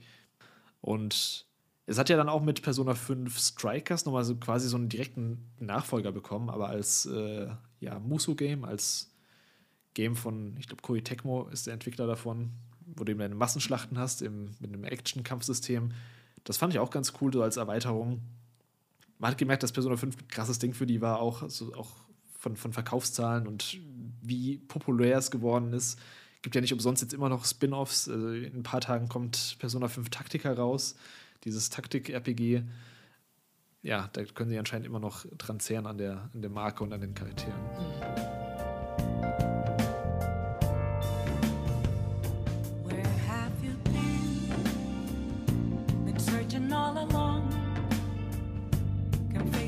all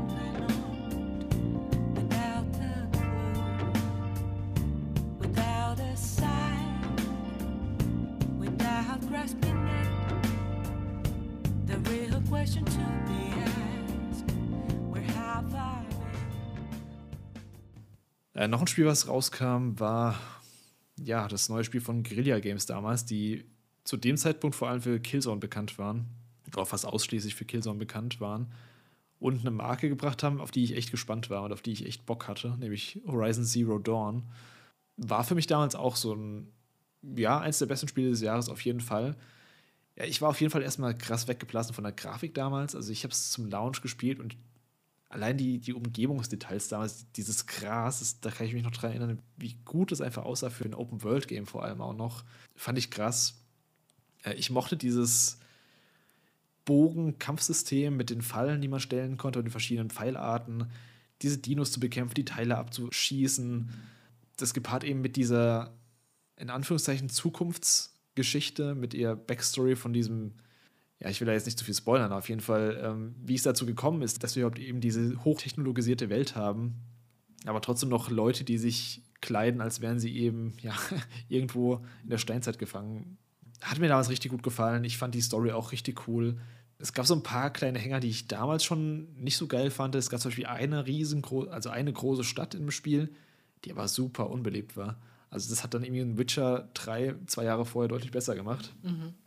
Und es gab so ein paar andere Probleme noch mit, ja, das haben sie dann im zweiten Teil krass ausgemerzt, mit so Cutscene Direction, dass man bei so normalen NPC-Quests immer nur so dieses Shot gegen Shot hatte. Das fand ich damals ein bisschen lame. Aber ansonsten war es technisch echt ein Brett. Und es hat echt Spaß gemacht, diese Dinos zu jagen und diese Welt zu erkunden. Ja, ich habe, glaube ich, auch schon ein paar Mal erwähnt hier im Cast, dass ich ja mit äh, Horizon nie warm wurde. Mhm. Und ich glaube, ich habe auch schon mal erzählt, dass ich gar nicht verstehe, warum, weil es eigentlich auch wieder viele Sachen. Ja, ich auch nicht. es hat viel, was mich eigentlich ansprechen müsste, aber ich habe es auch zwei, dreimal probiert und irgendwie, ich weiß nicht, es war mir irgendwie zu bieder inszeniert. Also irgendwas, ich, ich, ich kann es wirklich nicht sagen, was der Faktor war. Also es war jetzt auch nicht so ein Fanboy-Ding, dass ich da irgendwie als äh, Xbox-Spieler irgendwie so eine negative Einstellung hatte. Ich habe es ja dann auch erst später probiert, als ich äh, dann auch ja eine PS4 hatte und ähm, nee, ich, ich kann es echt nicht sagen. Irgend, irgendwas äh, hat mir da gefehlt. Aber ja, ich, ich, ich kann auf jeden Fall nachvollziehen, wenn es Leute gepackt hat, weil es so aussieht, als müsste es mich packen, aber tut es halt nicht. Und war halt mal wieder eine große neue IP von Sony, die da auch schön rausgeballert haben mit neuen Franchises teilweise. Ja, und muss ich auch jetzt sagen, so im Nachhinein fand ich den ersten Teil besser als den zweiten. Ich habe den zweiten immer noch nicht durchgespielt und das, ja, das liegt wohl auch daran, dass der irgendwas falsch macht, dass der erste besser gemacht hat oder ich will es immer noch nachholen, beziehungsweise ich bin auch schon relativ weit. Ich glaube, ich bin über der Hälfte auf jeden Fall. Aber irgendwie hat es mich nicht so gepackt, was glaube ich vor allem an der Story liegt. Mhm. Ein wichtiges Game habe ich noch für dieses Jahr von mir. Ein Spiel, was auch eins meiner Lieblingsgames der Generation ist, und das ist Nier Automata. Der, ja, der quasi der Nachfolger zu Nier von 2010. Ich weiß nicht, ob du das jemals gespielt hast damals, den, der für Xbox 360 und PS3 rauskam. Nee, ich habe das damals immer so als Geheimtipp wahrgenommen. Also, dass es existiert, das wusste ich, aber ich habe es nie gespielt. Es war auch einfach ein kompletter Geheimtipp. War, war halt auch spielerisch nicht so super geil. War technisch ziemlich schlecht damals. Sah halt teilweise aus wie ein PS2-Game, also ungelogen. Es kam halt so, so Grasfelder, die, die könnten dann echt aus der PS2-Generation entnommen worden sein. Aber eben erzählerisch und was es teilweise dann doch spielerisch macht, ist halt ziemlich einzigartig, so auch im Medium selbst. Und das mochte ich auch bei Nier Automata. Was dann aber zusätzlich noch das geile Kampfsystem von Platinum Games hat. Also dieses Action-Kampfsystem. Ja, du hast auch so verschiedene Modifikatoren, die du einsetzen kannst in deinen Android, also Matia 2B und 9S. Wo man teilweise dann auch sowas hat wie die Witch Time von Bayonetta, die man freischalten kann. Wodurch einfach, also bis heute ist es eins meiner Lieblingskampfsysteme, obwohl es gar nicht so tiefgehend ist wie vielleicht so ein Bayonetta oder so ein Metal Gear Rising oder sowas. Ich, ich habe da einfach so viel Fun mit gehabt. Ja, irgendwas haben die da anscheinend richtig gemacht, was meinen Nerv getroffen hat mit äh, Neo Automata. Und ja, es gilt halt bis heute auch deswegen vor allem als eines der besten Games auf der PS4, was ja damals noch, ich glaube, exklusiv war. Inzwischen gibt es auch für alles, für Switch und Xbox und PC, weil es eben so viele Genres mixt. Also du hast einmal einen Shoot'em Up, du hast einmal irgendwie einen Sidescroller, du hast einmal einen ja, eine Visual Novel drin. Du hast dann eben einmal wieder so ein Open-World-Game, so ein Action-Game. Das mischt halt so viel und macht es halt auch noch richtig gut. Und ich kann es einfach nur jedem immer noch nahelegen, das Game mal auszuprobieren, zumindest. Also man kann ja dann sagen, okay, ist nichts für mich, aber das Game ist auf jeden Fall ziemlich einzigartig. Erzählt eine sehr coole Story und äh, hat ein ziemlich gutes Action-Kampfsystem. Achso, und ja, einen sauguten Soundtrack auf jeden Fall. Ja, das ist, glaube ich, auch wieder sowas, wo ich mich gar nicht traue, äh, was zu sagen. Also ich habe es ja auch gespielt, aber Uiuiui. bei mir ist es irgendwann liegen geblieben. Ich weiß auch nicht. Oh no. Also Nia musste echt nochmal, also ja. Ich habe es aber auch, also ich weiß auch gar nicht, warum es liegen geblieben ist irgendwie. Also das weiß ich auch nicht. ich habe, ich hab, glaube ich, auch, also ich habe relativ weit gespielt. Ich weiß nicht, ob das jetzt, jetzt was sagt, wenn ich das versuche zu verorten. Mhm. Ich kann mich doch daran erinnern, dass in der Stadt dieser riesige Roboter aufgetaucht ist. Mm. Sagt dir das was? Warst du schon in dem Vergnügungspark? Ja, ja, das war ja ganz am Anfang. Okay, okay. Da, da war ja, gut, dann hast du doch schon ein bisschen weiter gespielt, ja. Doch, doch, ich habe ich hab das schon relativ, relativ weit gespielt, aber. Ja, okay. Was da, was da der Grund war? Also, so storytechnisch hat es mich halt nicht gecatcht, das weiß ich noch. Ich fand das irgendwie alles ein bisschen weiß ich nicht, weird. Ich bin da irgendwie nicht reingekommen. Mit diesem, es ist weird, ja. Also auch mit diesen Robotern, äh, die dann irgendwie mit mir oh. labern, habe ich irgendwie nicht gerafft, was das soll. ich, ich sag das. ja, es ist, es ist auch teilweise halt absichtlich so, dass du Sachen nicht verstehst beim ersten Mal oder dann das Spiel ist ja darauf ausgelegt, dass man es dann ich nenne es nicht gerne New Game Plus, aber es, es ist quasi die Fortsetzung nach den ersten Credits. Also du spielst dann quasi das Game weiter aus einer anderen Perspektive und dann geht es nochmal weiter, hast nochmal Credits und dann geht es nochmal weiter. Und ja. das Spiel spielt halt damit, dass du Dinge halt teilweise erst verstehst, wenn du es in der zweiten Perspektive dann spielst oder in einem quasi in einem äh, Post-Credit-Gameplay-Abschnitt dann weiterspielst. Und dann wird es halt auch erst storytechnisch so richtig krass. Vorher ist halt klar, also du verstehst halt vieles nicht und es ist kryptisch und du hast halt eben diese Roboter, die dann, ja, teilweise sind die irgendwie nett, teilweise sind die gestört. also, mhm ja, es ist ein weirdes Game. Man muss sich, glaube ich, auch darauf einlassen irgendwie. Und ich kann schon verstehen, wenn man damit nichts anfangen kann. Aber es ist halt trotzdem so ein spielerisch cooles Game und vor allem halt auch, es macht halt so. Ich will da gar nicht spoilern, aber es macht halt so Meta-Dinge, mit, das nur Videospiele können. Und dafür schätze ich das halt so sehr. Ja, also ich würde gerne jetzt sa sagen, dass ich es nachhole, aber ich weiß nicht, ob das passieren wird. Also, wenn ich ehrlich bin, ich, ich, äh, es ist halt auch schon sowas, was ein bisschen an mir nagt, dass ich es halt nicht durchgespielt habe. Ähm, Sollte es, ja. Ja. Ach ja, ich glaube, das war aber auch sowas, was ich weiterspielen wollte. Und dann war es aus dem Game Pass wieder raus und dann habe ich es irgendwie nicht. Hat immer dieser Game Pass hier, einfach mal kaufen. Nee. ja, aber es mich dann schon. Also, es hat mich ja schon. Das hat mir ja schon Spaß gemacht, aber ich.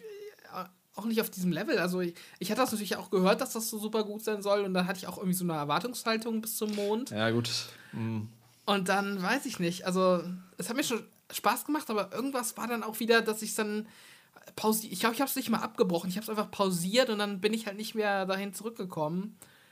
Mhm. Also, ich weiß nicht, ob dann auch so Real-Life-Sachen dann im Weg waren auf einmal, dass ich irgendwie von der Uni aus irgendwas machen musste oder keine Ahnung, irgendwas, irgendwas war und dann lag es da. Ja, aber kenne ich. Ja. Ja. War auch ein krasser Erfolg für Square Enix. Also, die hat damit nicht mal ansatzweise gerechnet, wie krass das jetzt abgegangen ist über die Jahre. Ich glaube, es hat sich inzwischen auch fast 8 Millionen Mal verkauft, was halt heftig ist für das Budget von dem Game, was es damals hatte, was ja als Nachfolger von einem schon gefloppten Game nicht das allergrößte Budget hatte. Man merkt es auch teilweise, also es ist grafisch schon teilweise cool, aber auch teilweise sehr matschig, die Texturen und so ein Kram und die Open World ist schon ja nicht so das Allergeilste, aber ja, sie haben es halt dann eben storymäßig und allein wie sie es halt kreativ verbaut haben, die einzelnen Spielelemente, ist halt echt cool. Ich hoffe, da kommt irgendwann nochmal ein Nachfolger, beziehungsweise von mir ist auch ein spiritueller Nachfolger. Ist jetzt sechs Jahre her, war ein krasser Erfolg für Square Enix und ich, also ich verstehe nicht, wieso da immer noch nichts angekündigt ist. Wir hatten dieses eine Mobile-Game und wir hatten das Remake vom ersten Teil vor ein paar Jahren. Deswegen hoffe ich, dass da noch irgendwas in, ja, in der Pipeline steht. Sonst, es wäre schade, weil das ist halt echt so eine Marke, die halt mal was anderes ist. Vor allem im, ja, ich nenne es mal JRPG-Genre, auch wenn es streng genommen da nicht so ganz reinpasst.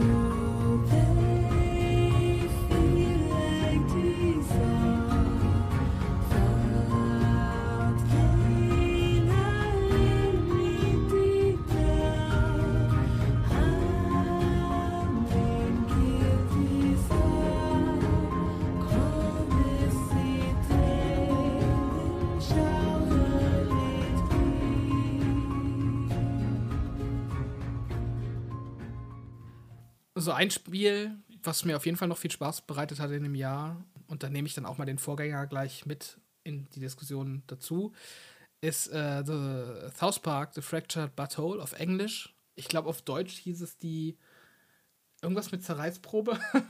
Die rektakuläre Zerreißprobe. Die rektakuläre Zerreißprobe, genau. Ja.